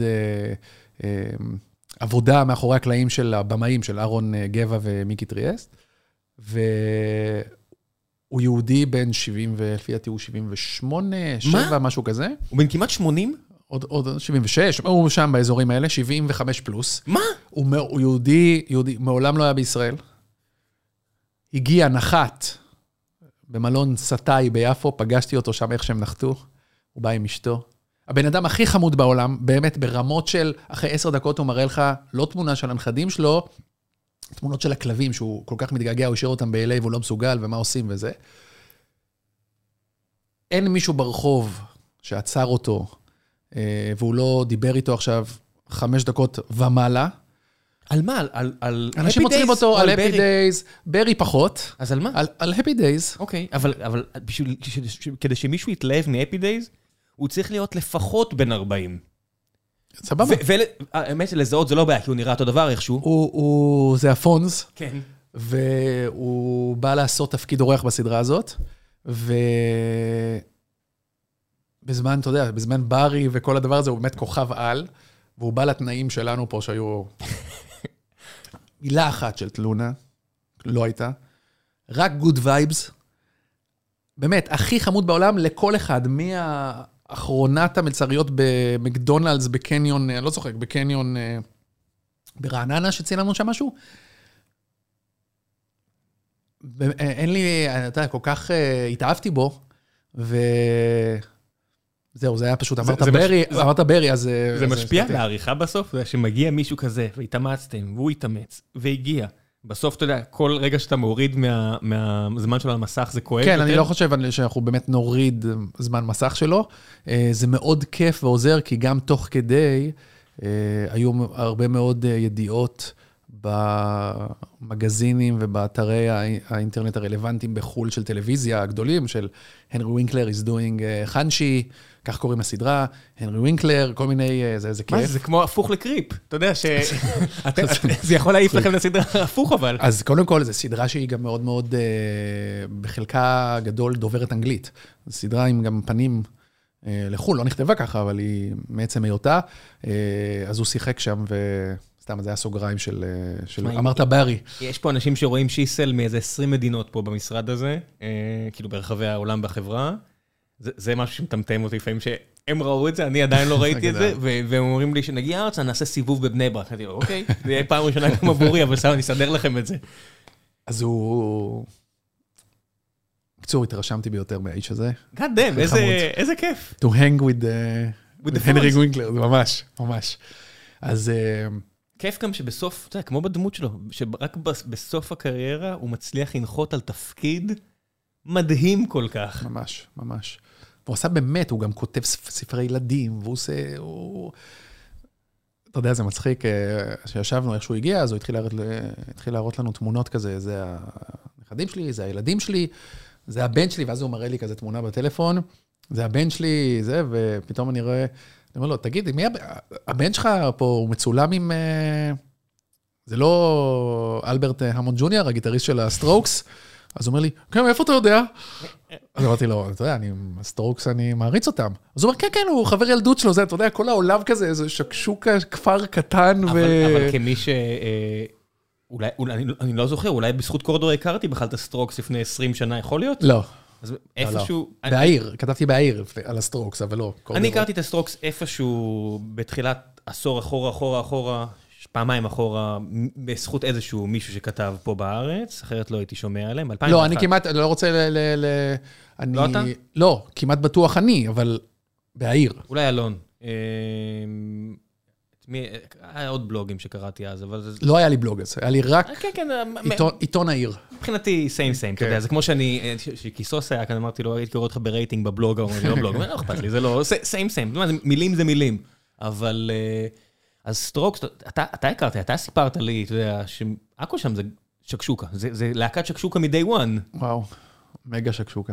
אהב, אתה יודע, עכשיו נסעתי לפרימוורה, אני רוצה, מנסה לנסוע, לנסוע כמעט כל שנה לפסטיבל הזה בברצלונה, פסטיבל שאני מאוד מאוד אוהב,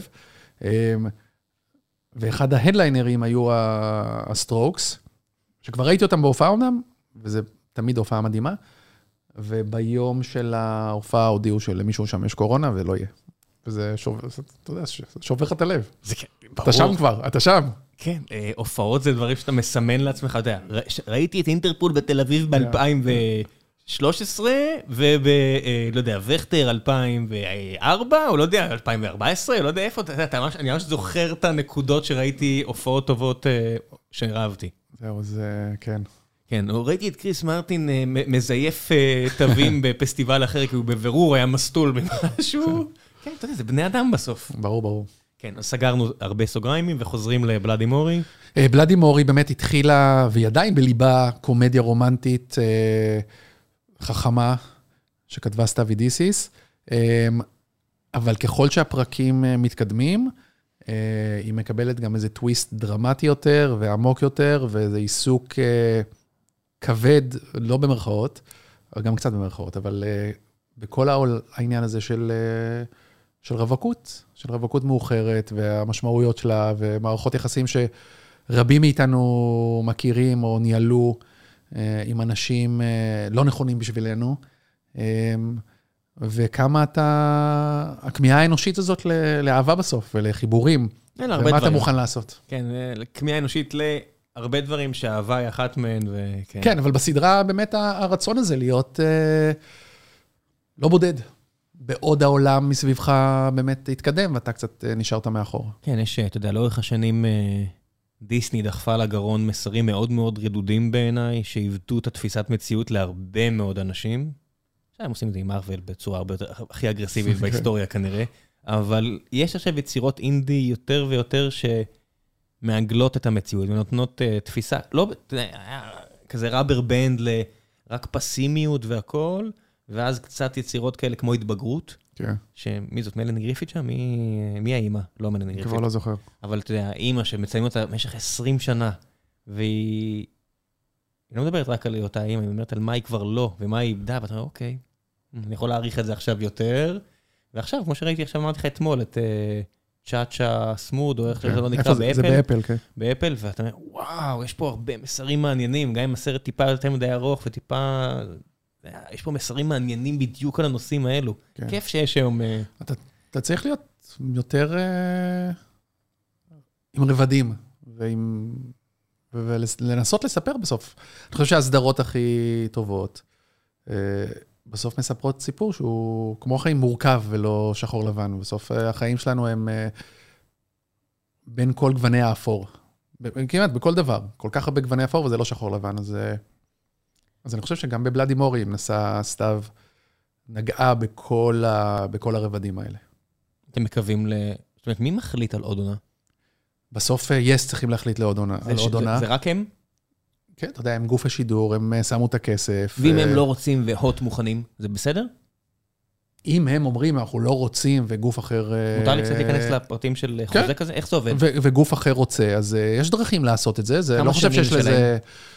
יש כמה, לא זוכר כמה, יש, יש להם, יש להם כמה שנים, אבל תראה, בסוף זו סדרה שהיא מצליחה. היא מצליחה מאוד. איך מודדים הצלחה מבחינתם בצפיות ב-וי או די? כניסות. וואי, ממש מעניין אותי לשאול אם מישהו משם... מישהו עוד רואה טלוויזיה... ליניארי, ברמת ה... בתשע וחצי בערב הפרק ב-יס, אני לא יודע, אני לא יודע, אני מניח... שוב, אני, קשה לי... כשאתה עושה משהו, אז ברור שמגיעות אליך הרבה תגובות, שנותנות לך אולי איזה מצג שווא שכל העולם איזה... אז יש אנשים שאני יודע שמחכים לפרק וראו אותו בתשע וחצי, אבל אני חושב ש... אבל, אבל מעטים אני מניח, אבל הרוב זה ב-וי או די, ורואים את זה כשבא להם. אני גם מכיר אנשים שמחכים שכל הפרקים יעלו בשביל לעשות את זה בינג'. כאילו, על הנייר, בלאדי מור היא סדרת בינג' קלאסית. מה זה לא סדרת בינג'? אתה יודע, בסוף פרקים ארוכים, סדרות יותר ארוכות, נגיד הטבח שעשינו, זה לא סדרת בינג', דווקא היה כיף מאוד לחכות מפרק לפרק, ולא עכשיו... דבר בשם עצמך. אוקיי, בסדר. אני חושב שאנחנו העלמנו שם את ארבעה, חמישה פרקים האחרונים באיזה יומיים. בסדר, אבל... אני חושב שגם נטפליקס עכשיו, נכון? יש דיבור, יש שם דיבור על לרדת משיטת הבינג'. יש גם חסרונות לשיטת הבינג'. באופן כללי, אני חושב שהם דרכו על קקי עצום, והם בבעיה ענקית. זה, אני מת על כל עולם ההפקה. זאת אומרת, אני קצת גיק של הדברים האלה, מהצד של הפיננסים, של הכסף, אני מת על המכניקה, שבסוף אנשים מבינים שמפיק, למשל בארצות הברית, צריך לגייס המון כסף. זה הרבה יותר כסף מלהרים חברת הייטק, הרבה פעמים לעשות סרט כזה של מרוול, או לא יודע מה. זה כמויות עצומות של כסף. יש פה הרבה אלגוריתמיקה פיננסית. אתה יודע, אתה אומר, אוקיי, אני צריך להקצות ככה כסף לשיווק, ואם אני מביא את השחקן הזה, אז אני צריך להביא את הבמאי הזה ואת התסריט ההוא, כי זה הפקג'ינג ש... ש... שלא יודע מה, אנדבר, מכריחים אותי לבלוע במורד הגרון, ואיך אני אעשה את זה, ואיך אני אצליח. אז זה גם פה בעולם הסדרות. זה גם פה בעולם הסדרות, כמובן. בסוף יש לך תקציב. תקציב נתון שאתה מקבל לסדרה, ואתה בתור... כמה הוא גמיש? הוא לא באמת גמיש. יש לך מספר שקיבלת. יש לך מספר, אתה יכול להיאבק עליו פה, אתה יכול להיאבק עליו קצת בקטנות, אבל הוא לא גמיש. אתה מגייס את הכסף? לא, לא, לא. שוב, יש שיטות שונות, ונכנסת לפה יותר ויותר השיטה, שאתה יכול לגייס כסף או מאנשים פרטיים, או מגופי שידור בחול, או מפיקים מחול, אבל בסופו של דבר, עדיין השיטה המרכזית היא שגוף השידור בארץ מממן את הסדרה שלך, ואומר לך, אוקיי, לצורך הסדרה הזאת, יש את התקציב X, אתה בתור מפיק, צריך בתוך התקציב הזה להסתדר. ואין שיטות שיץ', שסיימת שמונים אחוז, אתה אומר, תקשיבו, סיימת את הכסף, ו-שמונים אחוז מהסדרה, בואו תשלימו. לא, בקושי עובד ככה. עכשיו, תראה, זה לא שיזרקו אותך אף פעם מתחת לגלגלים. בסוף זה תעשייה קטנה, אנחנו ביחסים טובים, מפיקים פה ביחסים טובים עם גופי השידור, ובסוף זה שותפות, והולכים יד ביד, וזה, אבל בסוף, זה הכסף שיש לך. תסתדר איתו, תסתדר איתו. בתוך זה, צריך להכיל את כל מה שאתה צריך להכיל. כתיבה, בימוי, שחקנים, הפקה. וזה לא לרוב, כמו בכל דבר. מי בונה את התקציב הזה? אצלנו, בדרך כלל, מפיקה דרמות. אצלנו קוראים לה איילת אימברמן.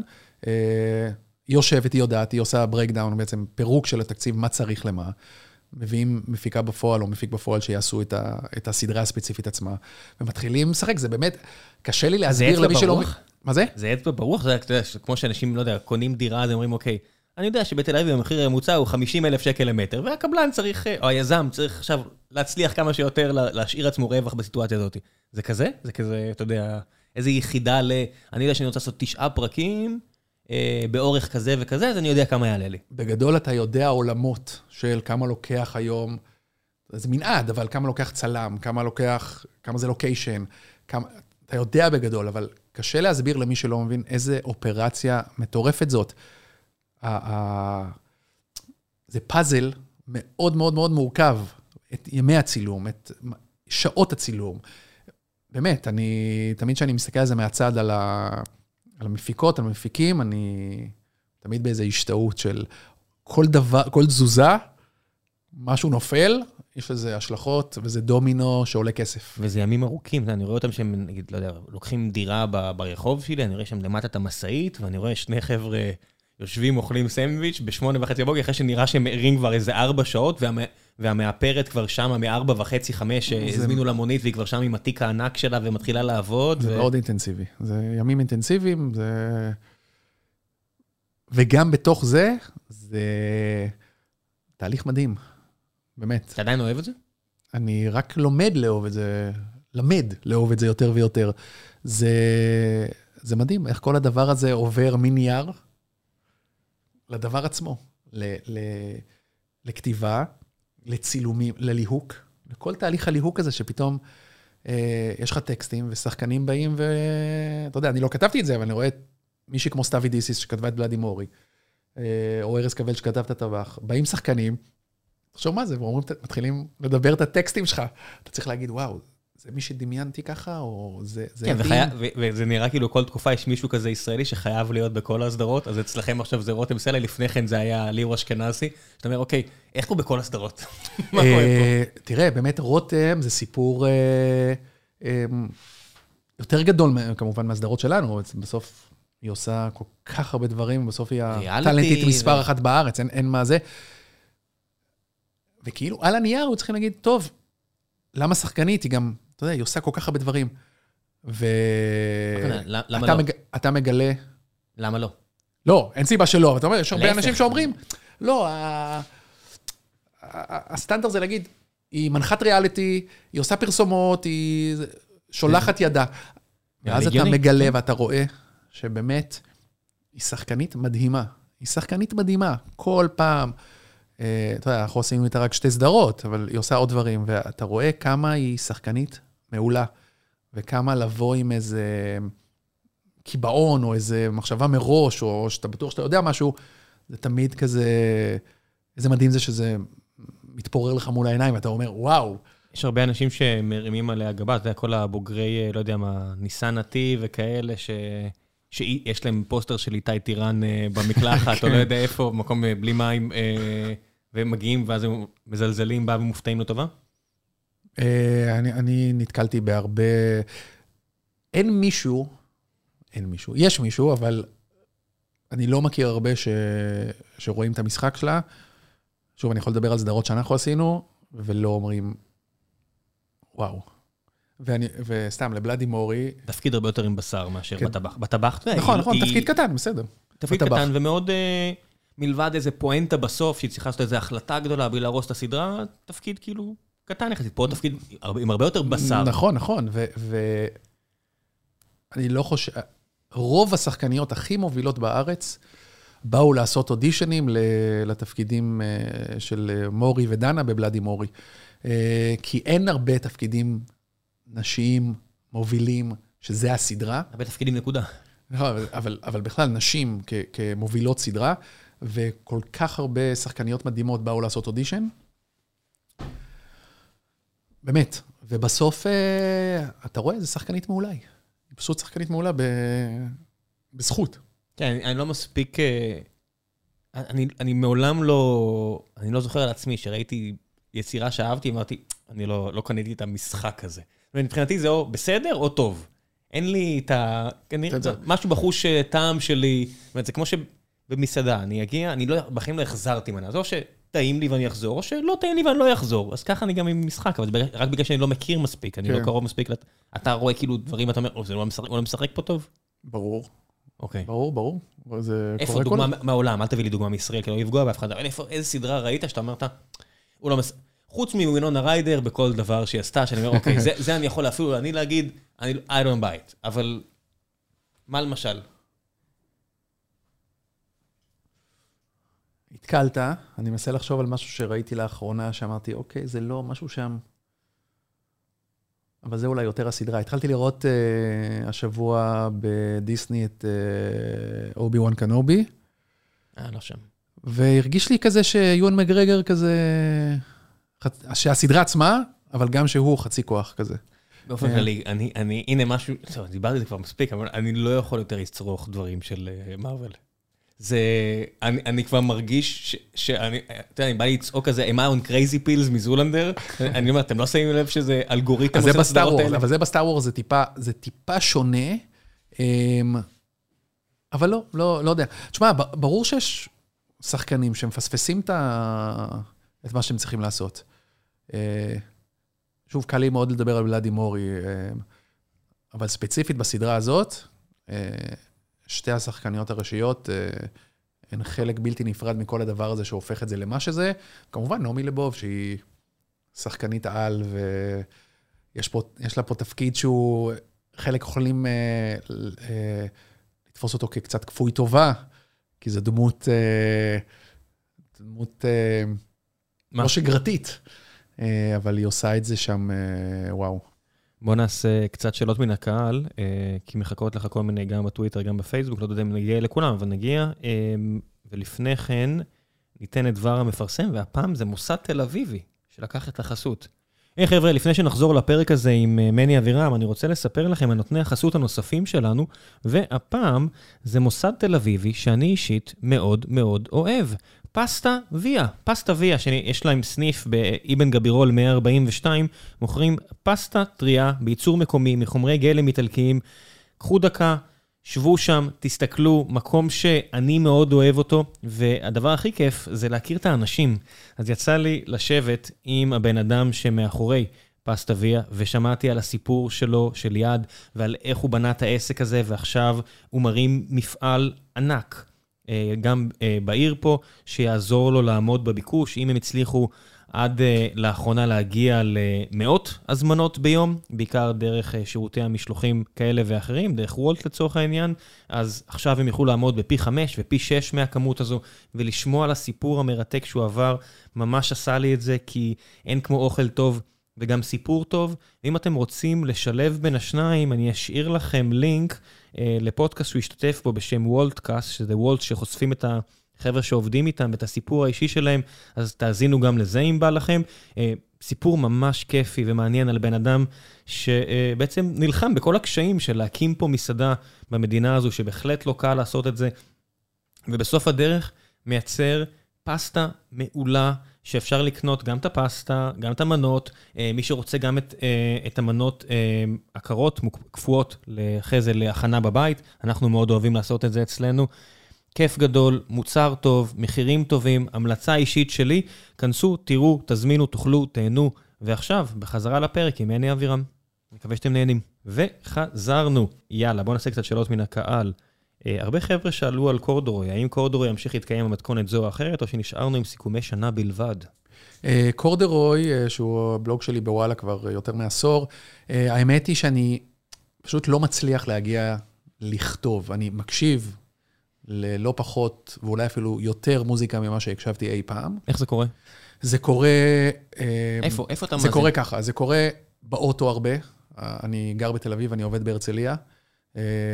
בנסיעות לשם וחזרה אני שומע הרבה מוזיקה. איך זה קורה? אתה מה, פותח ספוטיפיי ורואה מה למעלה? אתה פותח... לא, אני פותח... לרוב אני פותח ספוטיפיי, עם שני פלייליסטים שלהם שחוזרים על עצמם, שזה ריליס ריידר, שזה כל יום שישי מתפרסם אצלם, קוראים לזה ריליס ריידר, זה שירים חדשים, שהאלגוריתם כבר זיהה את העולמות שאני אוהב. הבנתי, אז, אז בז'אנרים שאתה מעדיף. זה ז'אנר, אבל בגלל שגם הילדים שומעים הרבה, אז זה, הריליס ריידר שלי זה הדבר הכי אקלקטי ומוזר בעולם, כי יש לי אגם בוחבוט ומנצ'סטר אורקסטרה, וכל מיני דברים שאני מת על זה. אגב, האקלקטיות הזאת, זה משהו שאני נורא נורא אוהב, זה אחד, ויש פלייליסט של ניו אינדי, שזה גם של ספוטיפיי, ו... אני פשוט שומע את זה עכשיו, אני שומע במשרד, אני שומע שאני, כשאני מצליח ללכת לחדר כושר... אוזניות או מיקרופון? אוזניות. לא, במשרד רמקול, באוטו, באוטו, וכשאני מסתובב אז עם אוזניות.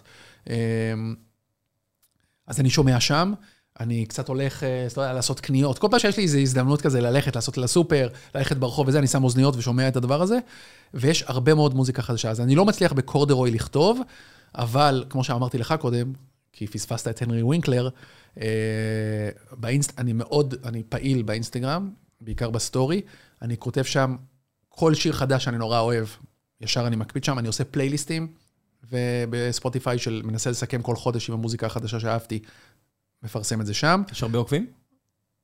לא מלא, אלפיים וחמש מאות, אלפיים ושש מאות. אז יש אנשים, אתה יודע, אני גם אוסיף את עצמי, אני מודה שאף פעם לא נכנסתי לעניין של לעקוב אחרי אנשים בספוטיפיי, אה, בספוטיפיי, לא, חשבתי באינסטגרם. לא, לא, לא, בספוטיפיי. יש, יש, יש אנשים, לא מלא. שוב, אני, אתה יודע, זה... אני חושב שזה פלח. It's a thing, נכון? יש אנשים שהם... כן, כן, כן. טרנסטרס. שם, ברור. בעולם הספורט, פשוט אני, יש כל כך הרבה דברים שאני כבר, אתה יודע, אני לא מספיק להגיע לכל. גם אני לא לגמרי שוחה בשיטות ובזה, אבל אני, כן, באינסטגרם הסטורי, אני כן כותב מלא, בין אם זה על טלוויזיה, בין אם זה הרבה מאוד, הרוב על מוזיקה, ועושה פלייליסטים. אז לכתוב עכשיו לעומק בקורדרוי כמו פעם, אני לא באמת מצליח, אין לי באמת הזמן, אז אני מתרכז בסיכומי שנה, אבל זה לא שאני לא כותב ומתעסק מאוד במוזיקה. כמה המנעד שלך חדשה לעומת ישנה? לא, לא, אני ב... הרוב הזמן מוזיקה חדשה? תשעים אחוז חדשה. וואו, איזה הבדל זה מכל בן אדם אחר כנראה. תשעים אחוז חדשה, אני מרגיש שביום וברגע שאני לא אהיה עם אצבע על הדופק, שאני לא יודע מה קורה דברים חדשים, אני אמות. אני תשעים וחמש חמש. זאת אומרת, מבחינתי, אתה יודע, אם אני כבר לא עם פודקאסט, אני עם מוזיקה, בעבודה אני רק עם מוזיקה, מן הסתם אני לא יכול לעבוד שמישהו מדבר, אז אני צריך מוזיקה, אבל אם אני אהיה בחוץ, זה מיד מכניס אותי לזון פסקול. וואלה. כן, אתה יודע, זה הפסקול של עצמך. נכון. אתה יודע, זה קצת, הקלישה הכי גדולה, זה דברב. מן הסתם. אתה יודע, אתה הולך ברחוב ויש מוזיקה, אין קלישה גדולה מזו, בטח ברחוב הישראלי האגרסיבי. אבל אני, זה, אתה יודע, זה כל אחד בסרט שלו. לא, לא, ברור, ברור. אבל אני לא, אני, תשמע, יש כל כך הרבה מוזיקה חדשה, וכמובן שהרוב, כמו בכל דבר, לא מספיק טוב, אבל יש לא מעט דברים טובים, ואני... נפתחת לז'אנרים חדשים? נפתחתי לז'אנרים, כן, האמת ש... תראה, יש את כל עולם הפופ הישראלי, שזה לא שהייתי זר לו, אבל אני גם דרך הילדים, אבל גם לא רק, מאוד מאוד מאוד אוהב. יש פה מפיקים גאונים, אתה רואה כזה ג'ורדי כזה, שלא אכפת לי שזה אלגוריתם הוציא, זה one hell אבל האלגוריתם, אתה יודע, הוא פיצח שם משהו, כל דבר שהוא נוגע בו, יש מלא מוזיקה טובה, אתה יודע, אתר מיינר, יסמין מועלם בצד אחד, ויש... אתה הבאת את אתר מיינר לטבח? ארז, ארז חשב על זה, ואז בעצם אני והוא נפגשנו עם אתר שלא הכרנו. איך היה לשכנע אותו? לא, לא קשה במיוחד. בסוף, תראה, הסדרה, איך ש, שארז הסביר לו עליה ו, וישבנו איתו, אתה יודע, סדרה תל אביבית כזאת, אורבנית, זה, הוא התחבר מאוד לדבר הזה, וגם עפנו, אתה יודע, בסוף קראנו לו, עפנו על המוזיקה שלו, באמת. ואמרנו, יאללה, בוא, בוא תהיה חלק מזה. והכרת את המוזיקה שלו לפני? כן, כן, הכרתי, אתה יודע. כן, ברור. אוקיי. ידעתי שקראנו לו, ידעתי על, על מה אני מדבר, כמובן. אז אני אומר, יש את העולם הזה, ויש את העולם היותר פופי, שאני גם מאוד מאוד מאוד מעריך.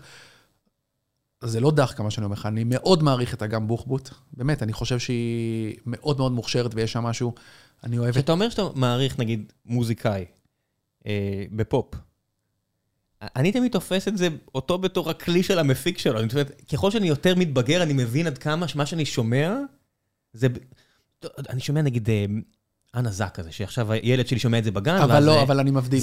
אתה יודע מה? זה המפיק, זה לא היא. סבבה, אבל אני מבדיל. זאת אומרת, לא שאני לוקח ממנה, כן? בסדר, בלי לעשות עוול... לא, לא, לא סבבה. לא, אני לא מכיר מה זה. אני פשוט חושב שהוא יכל להחליף אותה, כנראה, בעשר נשים אחרות, ועדיין להביא לי בראש. יכול להיות, יכול להיות, אבל לא כל, לא כל המקרים הם זהים. יש לך נוי פדלון, שהיא כותבת לעצמה, מנגנת בעצמה, וכל הדבר הזה. זה ההפקה. וזה מהמם. זה ההפקה. יש לך הודיה, יש לך באמת אגם, שזה כיוון אחר טיפה. הרבה מאוד, אגב, נשים.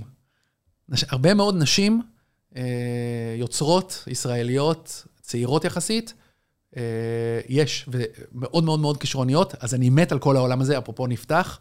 אני הייתי עכשיו בפרימוורה, ואחת ההופעות הכי מדהימות שהייתי בהן, לצד הנשיונל, פונטיינס די סי, וכל מיני להקות שאני, שאני מאוד מאוד אוהב, זה קריבו, שזה בסוף הרכב אלקטרוני. וזו הייתה אחת ההופעות הכי מהממות שהייתי, אולי ever. אז גם זה קצת חזרתי עם פרימוורה באיזה דודה כזה, קריבו וג'יימי אקס אקס וכל העולם הזה. הלב שלי זה עדיין הלהקות שמדברות לעומקים שלי, לעומקים שלי, שאני צריך שם... למגבר. בדיוק. אבל גם, גם את הטקסטים ואת כל הדבר הזה, אני עדיין שם, אבל אני חושב שאני שומע מלא מלא מוזיקה מכל ז'אנרים, ותמיד הייתי, אין אצלי גבוה נמוך, אני אף פעם לא היה אצלי גבוה נמוך. בסוף, אם אני אוהב משהו, אני אוהב משהו, אני אוהב מוזיקה. לא שאני יכול להגיד לך, זהו, אני רק רוק. אני אוהב מוזיקה, נקודה. זה משהו שעם השנים, אני חושב, הולך אצל רוב האנשים, העניין הזה של אין גבוה או נמוך. לא? כן. אין, בסוף... אחרי מגיל מסוים שאתה מדבר במונחים האלה, זה נהיה קצת פתט, לא? תשמע, ליאם גלגר, בוא, בסוף. איש שאף אחד לא יכול... אף אחד לא ישים אותו בגבוה. לא, לא, אף אחד לא יכול לפקפק באהבה שלי אליו, ובחיבור הרגשי שלי אליו. למרות הכל. למרות הכל. אבל בסוף, גם הוא באלבומי הסולו שלו, התחבר לכותבי השירי הפופ הכי גדולים ב-אל איי, שכתבו לו את כל האלבומים. יש שם שירים פגז, האם זה מוריד לי בזה, אה, אתה לא כתבת את זה עכשיו בחדר שלך במנצ'סטר, בזה, זה לא נואל כתב לך, וזה, לא, שיר טוב, שיר טוב, יש לך את ליאם שם, אז כן, אני סבבה את זה. ביצוע, אתה יודע, ברגע שנפל לי גם האסימון, שהרבה מופעי הסטנדאפ הכי גדולים בעולם, יש צוות כותבים, ויש מישהו שמגיש את זה, הכל טוב, אתה יודע, צריך פשוט כן. להוריד, את, להוריד את הפלצנות פשוט. אין, אין, לא, זה באמת. להוציא את המקל מהטוסיק וליהנות. ויש הרבה, באמת, שיש מלא ממה ליהנות, מלא מוזיקה, מלא. באופן כלי יש פשוט, עושים פה הרבה דברים טובים, אבל, אבל יש מעט, ההוגה נורא קטנה, אז נכון? זה, לא, זה כמעט לא מקצוע להרבה מאוד אנשים. זאת אומרת, יש... פה. כן, אתה יודע, היה איזה מוזיקאי שאהבתי, יותם פור, אפילו לא זוכר איך זה, שזה, עכשיו אני רואה שהוא בונה מטבחים, נראה, הוא נראה כאילו שהוא עושה את זה ממש טוב, וזה מסתכל מעט, אני אומר, או, אולי אני אצטרך את שירותה ביום אחד, נראה שהוא מקצוען, אבל אתה יודע, ובוקרסט של להקה שמרגיש שרק אני אהבתי אותה ועוד עשרים אנשים אחרים, ופשוט לא הצליח, אני מניח שהם עושים דברים אחרים, ויש כל מיני חבר'ה כאלה שזה נהיה לא מקצוע. להרבה מאוד אנשים, ומצד שני, לחלק מהאנשים, זה מקצוע ענק. אתה יודע, אני מסתכל...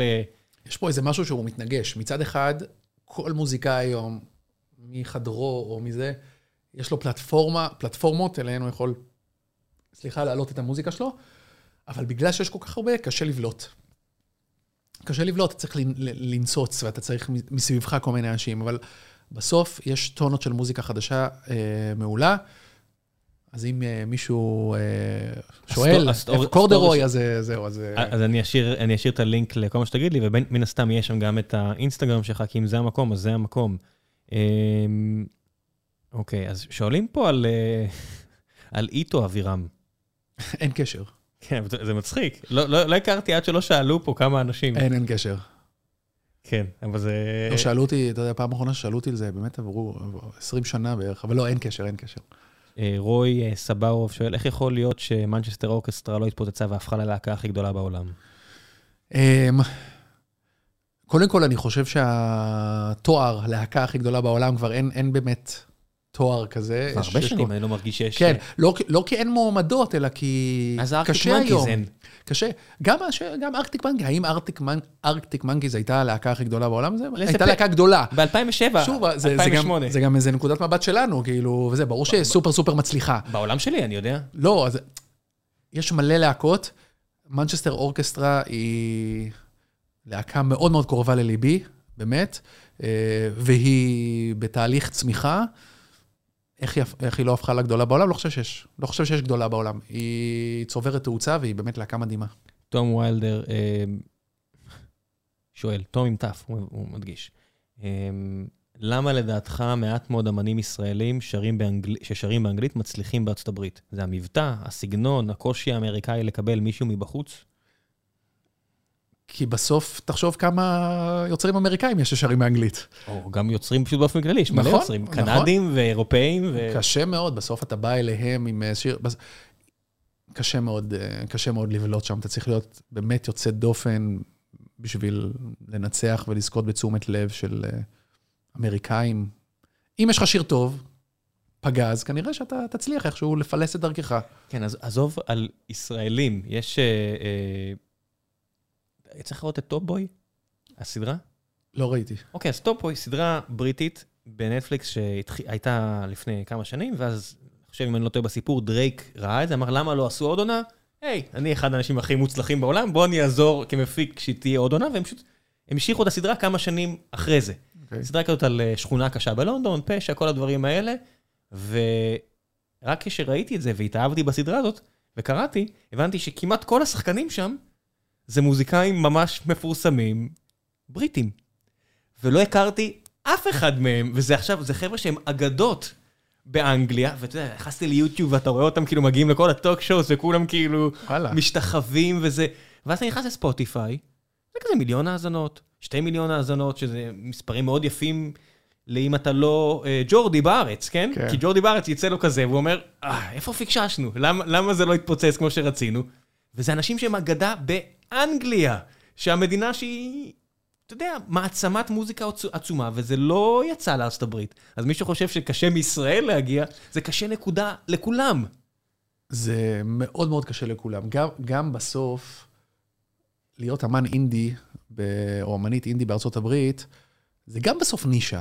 אתה רואה אמניות ואמנים הכי, שאני נורא אוהב, הם מאוד פופולריים בעולם שלהם, ואז אתה נכנס, אתה רואה, זה לא עכשיו מיליונים של צפיות וזה, זה עדיין בתוך נישה.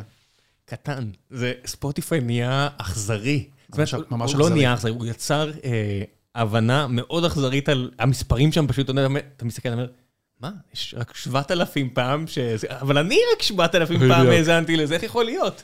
זה... זה באמת קטע. וזה שירים שאני אומר, בוא'נה, זה דברים שאני תפסתי בתור עצומים, ואתה רואה שהם שלהם מספר קטן, ואתה מבין שאין יותר ספריות של דיסקים. ראינו, לא מצוין, ברחוב, הילד ראה עץ עם מוצצים, אז הסברתי לו מה זה המסורת הזאת של להיפרד מהמוצץ, ואז הוא ראה עץ עם דיסקים. מה, מה, גם נפרדו מהדיסקים? אמרתי לו, האמת שכן. מישהו כנראה נפרד פה מהאוסף דיסקים שלו, עושה כזה עץ דיסקים באחד הגינות פה, אז אין יותר, אם זה לא ספוטיפיי, אז זה אולי שירותים אחרים, אבל אין יותר כמעט וניל, זה, זה, תחשוב, זה לא באמת קיים. תחשוב על... אז אם זה לא בספוטיפיי, אני חייב להניח שבאמת זה לא מצליח. אתה יודע, יש באמת כן את כל עולמות היוטיוב, אבל בסוף... בסדר, זה נעזור גם שם. יש מצד אחד טונות, טונות, טונות של אופציות, יש את הרשתות, יש את הטיק טוק, יש את... ומצד שני, תשומת הלב... נשחקת, ואין לך, אתה, יאללה, משהו אחרי עשר שניות לא תפס אותך, נקסט. אז זה, זה המשמעות. יש שנייה. טוב, בוא נעשה עוד שתיים, שלוש שאלות ונחזור לעולם האמיתי. אופר שואל, למה אין יותר סדרות ישראליות עם מוזיקה מקורית כמו הטבח המעולה, או המעולה? אה, מעולה המוזיקה עם אתר מעיינה. יש. למה? יש. אני חושב ש... אם הוא מדבר טקסט, שירים טקסטואליים, אז אני חושב ש... אני, אני כן חושב שיש מוזיקלית סתם, נגיד גם ריקוד האש עכשיו, יש לו פסקול מהמם, בבלאדי, יש שיר נושא של יסמין מועלם שהבאנו, זה קורה. הטבח באמת, המוזיקה של אתר התחברה והתאימה לווייב, בסוף של הסדרה. זה הרגיש כמעט אורגני לתוך הדבר. שמישהו יביא לג'ימבו ג'יי סדרה. אני מרגיש שזה צריך לקרות, זה יקרה. אגב, אני בטוח, אני גם, ככל שאני זוכר, זה כותב אדיר. הוא עובד על איזה משהו. ככל שאני זוכר, כן. מגניב. עומר בן עמי שואל, בזכות הכתיבה שלך גיליתי הרבה מוזיקה אהובה, האם קורדור עדיין פעיל? אז ענית, איפה אתה כותב על מוזיקה? האם אפשר לעקוב אחריך באחד משירותי הסטרימינג? תראה איזה הכנה לב עולה. וואו, אפשר לעקוב אחריי בספוטיפיי, וכאמור, בסטורי, באינסטגרם, שם... איך הגעת למצב שאתה בסטוריז? מה תפס אותך במדיום הזה? אני חייב לומר שעד לפני כמה שנים הייתי אנטי. אנטי מה, אינסטגרם? לא, אנטי סטוריז, לא יודע למה זה התחיל, אני אפילו לא יודע למה, זה סיבה טיפשית. אני עדיין, אני, אני לא אוהב את העובדה שזה נעלם, אני, אז, אני אוהב שמה שאני עושה נשאר. אז קודם כל, יש לך את הארכיון שלך שם, ואתה יכול לחזור ל, לדברים, זה לא נעלם לגמרי, ואז באיזה רגע התחלתי, הייתי באיזה חופש, רציתי לעלות משהו, החלטתי, יכול להיות שזה היה אפילו איזה פרימוורה לפני כמה שנים, ומאז התאהבתי בזה. לא יודע, זה, זה כלי מעולה, שאנשים נמצאים בו בשביל להגיד משהו, לספר משהו, לשתף משהו. כן, באופן כללי, אתה צריך לשלוט בדברים האלה, לא יעזור כלום, זה נהיה חלק מהעולם המודרני. לגמרי. טיקטוק, אבל אתה מה נמצא? יש לי חשבון טיקטוק, אני לא העליתי לשם שום דבר, לפעמים אני מנסה להיכנס בשביל לראות מה קורה שם, ומסתחרר, ויוצא משם. You get it? אה, ואתה יוצא משם. כן, לא, I get it. I get it. אני אסרתי את זה, כי זה קרק. במובן הכי, זאת אומרת, אני עובד איתם, אז אני צריך להכיר את זה, ומה שאנחנו עושים פה קצת קשור לזה, אז אני צריך להכיר את זה מקצועית, אז אני מתקין, בודק מה שאני צריך לבדוק, עושה ניסויים, מסתכל קצת, זה טוב מדי. זה עובד טוב מדי, ו... כן, אני לא נשאבתי לזה, ואני מניח שהילדים שלי יהיו שם. סגי שואל, מי היו טובים יותר, בלר או אזיס? מצחיק. ברור שהוא אזיס. שאלה רטורית. לא, אני ברור שבלר, אתה יודע. בסדר גמור. כן, הכל טוב, אבל...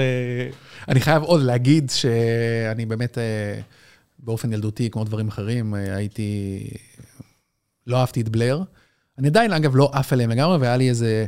איך זה, איך כל הרוחות, מה מפריע לך בבלר? לא, לא, כנראה שלא, לא יודע. תשמע, בסוף, מוזיקה זה חיבור רגשי, לא התחברתי לשם רגשית, התחברתי לאוהזיס וזהו, ולא ניסיתי אפילו מזה נקודה מסוימת, ולא היה לי כוח לדיימון אלברן וזה, ואחת ההופעות הכי טובות עכשיו בפרימוור היה גורילאז, באמת הופעה פגז, אז טיפה עכשיו כאילו ב-תשעים אחוז אני לא אוהב אותו ולא מאה אחוז.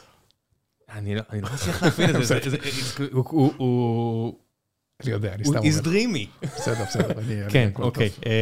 מה, זה בגלל שהוא פלצן קצת? משהו שם בניחוח ה... אין, אין... מאיפה הוא באנגליה? אין תשובה, לא יודע. אין תשובה... הוא לא מזוהה עם איזה... אין תשובה הגיונית. אין סיבה. איזה כיף זה שבאנגליה אנשים מזוהים עם עיר. נכון. אתה יודע, אני יודע כאילו, אני יודע שכאילו רדיו זה אוקספורד, ואני יודע שאוהזיס זה מנצ'סטר, ואתה יודע, אתה יודע מאיפה הסמיץ, ואתה יודע מאיפה מן הסתם דה ביטלס, וזה כיף, שזה הייפר לוקל. איזה כוח זה, אתה יודע, שאתה רואה, יש איזו סדרה בנטפליקס, נקראת היפ-הופ אבולושנס, של בן אדם שכל כך אוהב היפ-הופ, וזה פשוט ממתק עבורי, ואתה רואה כמה חזק העניין הזה של... הייפר-לוקליזם במוזיקה שחורה אמריקאית.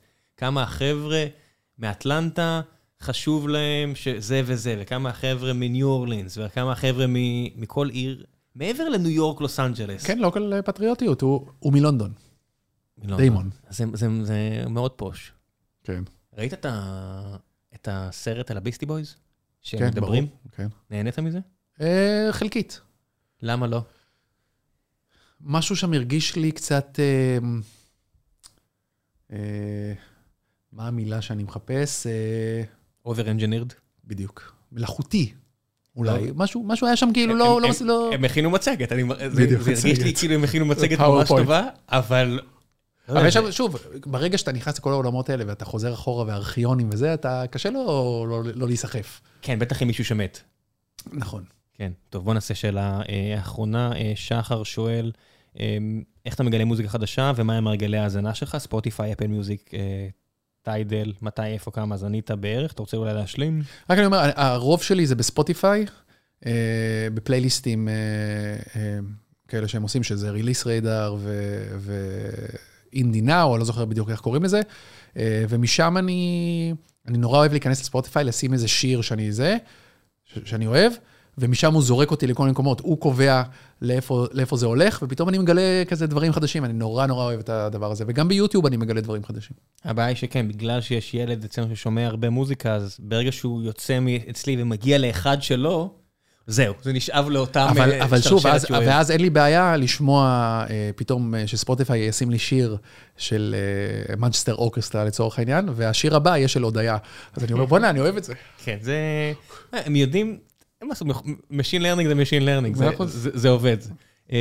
היא ממשיכה, שחר, סליחה, שואלת, לא שואל, בתור כותבת ועורכת לעת מצוא בקולומבוס, מגזין מוזיקה, כותבת כבר יותר מעשור, היא אומרת, אשמח לשמוע מה אתה חושב על זכות הקיום של מוסדות תרבות ללא תרומות וללא זילות המוצר. אם נחדד, מה לדעתך מודל טוב עבור מוסד תרבות מצליח? קטונתי, מה זה מוסד תרבות? מדברת על מגזין כזה, או על תיאטרון, או זה, אני באמת, אין לי איזו תשובה אינטליגנטית. אני יודע שאני, אם אני מדבר על עולם המוזיקה, יש כל מיני אתרים שאני קורא אותם באופן קבוע, שמספרים לי על מוזיקה חדשה, וזה אתרים שתמיד מבקשים מהקהל לתרום להם כסף. אני רואה בזה כהשקעה, אני לא יודע, המילה תרומה צריכה להיעלם. הם מבקשים, כן, בסוף זה השקעה, אבל הם אומרים, אתה רוצה להמשיך לקרוא אותנו, בבקשה, תעזור לנו להתקיים, לפעמים אני עוזר, זה אתרי מוזיקה שאני נשמח עליהם, אני מגלה שם דברים, אבל קטונתי לענות על שאלה כזאת גדולה. יאללה, שלב אחרון, המלצות, אין לי רגולציה. לך, כל מה שאתה רוצה, תגיד לי, אם אשאיר לינקים להכל, כל מה שתשלח לי. וואו, המלצות. אז... טוב, אני חפרתי על זה כבר יותר מדי בפודקאסט אקלט כסדרה, אבל... אקלט כסדרה, פודקאסט. בדיוק. שמתעסק ב... שמתעסק, סתם, עכשיו... כן, הוא תתן... זה פודקאסט חדש מבית קשת, שמתעסק בדרמות, שבמסגרתו אני מארח יוצרים ויוצרות של דרמות ישראליות. גם קומדיות. הכל, כן, תחת דרמה, גם קומדיה נכנסת תחת הדבר הזה, ו... מדבר איתם על, בעצם על העבודה, על, על תהליך היצירה, על מאחורי הקלעים. יש כבר כמה פרקים באוויר, אפשר למצוא את זה במאקו, ב, בספוטיפיי, באפל, בגוגל. וזה חדש יחסית, ואני נהנה מזה. אז שם, אתה אומר המלצות, דיברתי שם כמה פעמים על הסדרה האהובה עליי בשנים האחרונות, שזה Normal People, שזה אנשים נורמליים, זו סדרה על בסיס ספר של סלי רוני, זה של הולו ו-בי בי סי. סדרה קטנה, שראיתי פעמיים, שלא בטוח שיש סדרות שראיתי פעמיים, ונגעה לי, ולעוד מיליונים בעולם כמובן, מאיזו נקודה רגישה, זה על, על טינג'רים, על התאהבות ראשונה, על יחסים בינו לבינה, משהו מאוד מאוד מאוד שדיבר עליי. אז אם מישהו עדיין לא רע, ו... אני מניח שרוב, אני לא שמעתי עליה. חפרתי עליה כל כך, אבל... אני באמת, באמת אוהב אותה. ראיתי לאחרונה באפל את סדרה שקוראים לה פצ'ינקו, שזה קצת דרמה סלש טיפה, או... זה לא סבוני, אז סתם, זה לעשות לעוול, זה על בסיס רב מחר. זה דרמה חוצה, חוצה דורות על משפחה קוריאנית, יפנית, ארצות הברית. נסחפתי לזה, סיפור כזה, סיפור גדול. יש כאמור את הסרט שדיברנו עליו, הסל בנטפליקס. סיפור על כדורסל, אבל הרבה מעבר לזה. הרבה על כדורסל, אבל תשמע, האהבה הכי גדולה שם, באמת, זה לא... הוא משחק... הוא וקווין לטיפה זה זוג מקסים, כן. והשחקן והבת שלו זה, זה מערכת יחסים מקסימה, אבל זה אהבה לכדורסל. טד לסו זה לא... סדרה שנולדה מאהבה לכדורגל. נכון, נכון. זה סדרה שהיא, זה סרט שהיא כל כולו, לא כל כולו, אבל הוא הרוב אהבה לכדורסל, וכיף לראות מישהו שאוהב משהו, שעושה משהו מאהבה. זה כיף שאדם סנדלר הגיע לנחלה. מהמם, מהמם, זה... תראה, שמעתי אותו אצל ביל סימנס, ו... אדם סנדלר הוא בן אדם מאוד עשיר ומוצלח, וגם אם לא העריכו אותו, הוא תמיד היה נראה כאילו, fuck off, fuck you, ויש לי את החיים שלי והכל טוב. והוא מספר שם שיצא, הסרט הזה עם היהלומים, אנקאט, אני חושב, והוא מקבל, הוא קונה בדיוק בגדים, באיזה סתם הוא עושה את השם של חנות הכי רגילה בעולם, וזה דניאל, הוא רואה על הצג שזה דניאל דה לואיס. אז הוא רץ למטה לחדר קטן כדי שלא ירעש, נסגר, סוגר את הנשימה ועושה, היי דניאל, מה העניינים? זה מזוהלו? מאיפה היה לו טלפון של דניאל די לואיס? אתה יודע, אבל זה כנראה, אתה יודע, מהסיפור אפשר להבין שיש את המספר, ודניאל לואיס אומר, לא, זה כזה כמו השיחות של אריק איינשטיין, שאומרים שהוא היה מתקשר לאנשים שמדבר איתם, אז הוא מתקשר ועושה לו, אדם, ראיתי את הסרט, וזה אחלה סרט שתדע, ואתה משחק בו טוב, והוא אומר, התאפקתי לא לבכות בחדר הקטן הזה, וזה היה רגע כל כך של כנות, שבאדם שהיה חסר לו הערכה מקצועית מקרב הברנג'ה. ובסוף, אתה יודע שיש לו לב, זה סיפור שאומר שיש לו לב, והסרט הזה הוא כולו לב. בסוף הסרט הזה, שהוא לא הסרט הכי מתוחכם בעולם, נכון? לא, הוא לב. פשוט פיל גוד, פיל גוד טבעי, שאתה, זה עוד סדרה שאהבתי, לאחרונה זה הקס, יש כבר שתי עונות. אז קראתי שהעונה השנייה פחות טובה. אהבתי. אז אנחנו ראינו רק פרק אחד, אבל... לא, לא, זה כיף, סיימנו. הם... אני כנראה כבר רחוק מה... למרות שיש לי פה הרבה חבר'ה שעובדים איתי שהם מגיעים לזה, ואני לא כזה רחוק משם, אבל כשאני רואה סדרות כאלה, או את הסרט הזה שסיפרתי לך עליו, איך נקרא? באפל? כן, איך נקרא הסרט הזה? וואו. שם מורכב, כן. שם מורכב... צ'אצ'ה ריל סמוד, כן, צ'אצ'ה ריל סמוד, אז אני רואה את, ה, את היצירות האלה על חבר'ה שהם, אם זה טוב, שהם בני עשרים ו... אני אומר, וואו, כמה אני לא שם, אבל כיף לי אה, ללמוד עליהם דרך יצירות. בסדר, שם בהק זה עשרים ו... ו... מה זה? לא. שישים ו... שבעים, זה בסוף 아, חיבור. אני, אני יותר מבין, אולי זה רק אני, אבל אני יותר... כי זה גם יותר אנשים שמסתובב איתם כנראה בגלל כן. העבודה שלי, אבל אני מבין את ה-שישים ו... ה-עשרים ו... זה זר לי. זאת אומרת, אני רואה את זה ואני לומד דרך הסדרות, את צורת מחשבה הזאת. אז אני יכול להגיד שאחד היתרונות של העבודה שלי, בסוף, חברת הפקה שעושה כל מיני דברים, שאני נפגש הרבה, מאוד. עם אנשים צעירים. אנשים צעירים, מאוד. עם רעיונות וזה, וזה חלק, ואני מת על זה. ברור, בגלל זה אני נהנה לראות את הדברים האלה, כי יש משהו משקר באנשים שכל העולם מולם, והם חופרים עכשיו את התלם עבורם. אז זה מאוד כיף לי. כן, איזה כיף. המלצות מוזיקה היה פה לא מעט, נשים, אמרנו, סטוריז של מני באינסטה, מה עוד? בלאדי מורי מן הסתם. בלאדי מורי, אנחנו עובדים על הטבח שתיים, אבל זה לא המלצה. מתי זה יצא? כותבים? למה זה לוקח? איזה שאלה דושית, למה זה לוקח כל כך בזמן? בסוף, אתה יודע, ארז היה צריך למצוא מה הוא רוצה לספר. מה, מה בוער בו לספר, והוא מצא את זה, ועכשיו הוא כותב את זה. זה ייקח עוד קצת זמן, אבל זה קורה. כן, עולם האוכל התל אביבי, it's a thing. זה לגמרי דבר שקורה, שזה מדהים. שוב, דיברנו קודם על, על ישראל, על תל אביב, על כל, אתה יודע, תל אביב, עיר שאני כל כך אוהב, וגם כל כך uh, מתקשה איתה. אז זהו, אני לא שונא אותה, אני מתקשה איתה. זאת אומרת, הייתי שמח מאוד רק לאהוב אותה, היא פשוט... היא קשה כמו כל עיר גדולה. מתקשה גם. כן. קשה, מתקשה יותר ויותר. זו האמת. כמו המדינה. כן, אבל תל אביב זה סט אחר של בעיות. תל אביב אין לי בעיה עם שום דבר כמעט. אני חי עם הכל מלבד העובדה שזה המקום הכי יקר בעולם. אז אני אומר, זה משפיע, זה חלק מהיום-יום שלנו, היוקר. אבל זה גם מרסק דברים אחרים. זאת אומרת, העובדה שאין יותר מורים ומורות כי... כי כל הסיבות, וגם אלה שמגיעים, מגיעים מערים אחרות, וכבר אתה רואה שהוציאו להם את המיץ עוד לפני שהם הגיעו למוסד, ואין להם את היכולת לעשות את העבודה שלהם, כי זה נהיה בלתי אפשרי. אין עושה, כסף משפיע על הכל כמעט. אין ספק. אין ספק. כן, ה-חמש עשרה שנה האחרונות האלה שהזריקו כסף במקומות מסוימים, וזה... טוב, אתה בהייטקס.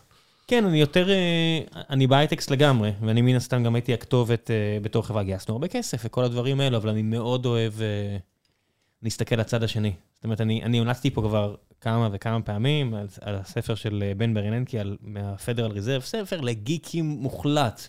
ממש, הוא מסביר על המכניקה של ה-Federal Reserve, אבל ההשפעה של הדברים האלו, שהם עושים החלטה על ריביות פה לשם, ההשפעה היא כל כך עמוקה. מי שלא, מי שרוצה להבין את זה, אין, פשוט הזמנתי עכשיו, שלחתי אימייל, ביניים שלא לא דיברתי ולא זכר אותי, גם שזה, ברוך הוא פרופסור דני צידון, שהיה מספר שתיים בלאומי, בתקופה שהייתי שם, אז יצא לי להכיר אותו כמה, ואמרתי, אוקיי, אני רוצה לדבר עם, על הספר הזה, עם הבן אדם הזה, אבל רק איתו, אם הוא מוכן, אמר לי, כן, בטח, איזה, איזה כיף זה, אבל תמיד, בגלל זה אני יותר מכיר דודס בני שבעים, מאשר, okay. מאשר נערות, לא נערות, אבל מאשר נשים בנות עשרים ושתיים, okay. שמבולבלות, אתה יודע, כי אתה לא יודע לאיפה ייקח אותך העולם הזה. זה עולם, כל הצעירים של היום, זה עולם מדהים מרתק. כנראה תמיד זה היה ככה, זאת אומרת, תמיד היה מרתק ביחס לסיטואציה, ועכשיו... גם אנחנו פעם היינו... שהיה פעם. אין מה לעשות, זה יותר קרוב לסוף אשר להתחלה, אין מה לעשות, צריך לקבל את זה. תודה על זה. הנה, זה כבר לבוקר, כבר, אתה יודע, אנחנו מדברים פה כבר הרבה זמן. ובנימה זו, פטליסטית זו, נסיים. ביי ביי. זה מצחיק, כי אנחנו המשכנו לדבר, ואז התחלת לדבר על משהו מעניין, ושאלת אותי, אני אמרתי לך, בוא נכניס, אמרת, איפה תכניס? אמרתי, מה זה איפה תכניס? אמרנו שלום, אין לי בעיה להתחיל שוב, זה לא... זה פשוט נכנס פה, מי שרוצה רוצה, מי שלא רוצה לא רוצה, זה היופי ב... This is not my day job. אז איכשהו דיברנו על, לא יודע איך הגענו לזה, אבל דיברנו על מוזיקה, על עוד איזה משהו, פרויקט גדול שעשינו לאחרונה, שזה ניסיון של מפיקים אמריקאים מאוד גדולים, מפיקי מוזיקה. להקים להקת בנים, שהוא בה גם ערבים, גם יהודים, בוי-בנד כזאת. ואנחנו שנתיים עובדים בזה, ומתעדים את הניסיון שלהם, מתעדים בתקווה שתצא מזה סדרה דוקומנטרית. מי מעומד מאחורי זה? מפיקי מוזיקה יהודים. אספירציות פוליטיות? זאת אומרת, יש להם... כלום, כלום, כלום. שום אספירציות, רק אספירציות, כמובן עסקיות באמונה שבוי-בנד חדשה. אבל למה יהודי ערבי? זה לא יהודי ערבי בתור טייטל, אלא זה ישראלי, שיהיו בו אבל גם יהודים וגם ערבים. זה התנאי. כן, נכון, אבל אבל כן, הם חושבים שבסופו של דבר, כמו בכל מקרה כזה, השירים זה מה שיקבעו, והמוזיקה, אבל מחכים להם כותבי שירים מאוד מאוד גדולים בארצות הברית. באיזה, ש... באיזה שפה הם שרים? אנגלית. רק אנגלית? רק אנגלית. ישירו, עוד לא שרים, ישירו. זה עכשיו בעצם תהליך סופי של הרכבת הלהקה הזאת, אחרי הרבה מאוד אודישנים מועמדים, ולא משנה, תהליך מדהים שעשינו שנתיים, מרגש ביותר. וצילמתם את הכל? הכל מתועד, מאות שעות של חומר גלם. כמה אנשים בסוף יש שם? כמה הם יהיו בלהקה? אני חושב שהם יהיו שישה. שישה? כן, כמו, אתה יודע... כמו קיי-פופ. בי טי אס אחת, כן, שעכשיו התפרקו, בדיוק יש וקום, סתם, אבל אני אומר, לא משנה, זהו תהליך ארוך, אבל... למה? למה זה לוקח כל כך... מה קורה שם? לא, תשמע, למצוא את האנשים הנכונים ללהקת בנים. אבל מרגע שמצאת, מצאת. אז מה זה מצאתי? יש להם, קודם כל לא אני, הם מצאו, יש להם כל מיני מועמדים, עכשיו יש פאזלים.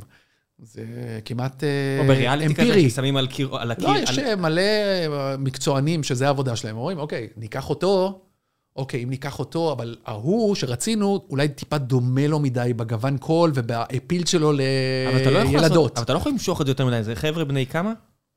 כל דבר בין שש עשרה לעשרים. אוקיי, אז שש עשרה, מה לעשות? שאם אתה מדבר עם ילד ישראלי בן שש עשרה, והתמעמת השנתיים, באה המדינה ולוקחת חוטו. אז, אז יש פה כל מיני, תשמע, זה פרויקט מאוד גדול, הם, זה בשיתוף, יהיה בסדר, אבל אני, אנחנו לא הרכבנו את הלהקה, במובן, אנחנו לא אנשי מוזיקה, אנחנו תיעדנו... גם אנשים אלה לא בהכרח אנשי מוזיקה, זה משהו אחר. לא, הם אנשי מוזיקה, ולכן התחלתי לדבר איתך על זה, לכן התחלתי לדבר איתך על זה, למה?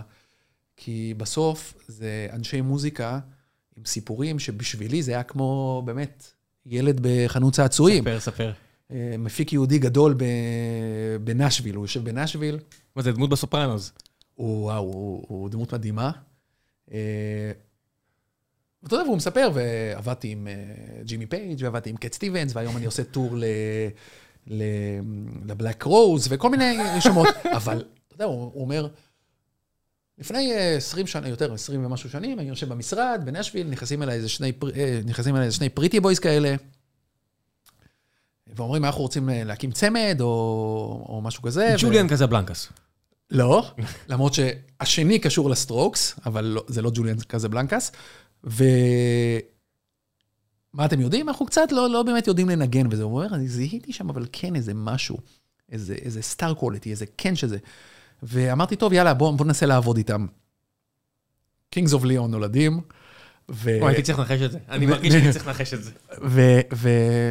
הופכים באמת לך, אפרופו מה שדיברנו, אחת הלהקות הגדולות בעולם. אני ראיתי אותם באיזה פסטיבל באירופה, והם היו, אוקיי, מה זה הלהקה הכי גדולה בעולם? מבחינתי, שאתה מגיע לפסטיבל רוק עם מאה אלף אנשים, וקונים כרטיס בגללם, כמו שקולפליי היו בשלב מסוים, אוקיי? קולפליי היו הלהקה הכי גדולה בעולם, קינגס אוף ליאון היו הלהקה הכי גדולה בעולם, לאיזה פרק זמן קצר. עדיין הם להקת אצטדיונים מטורפת.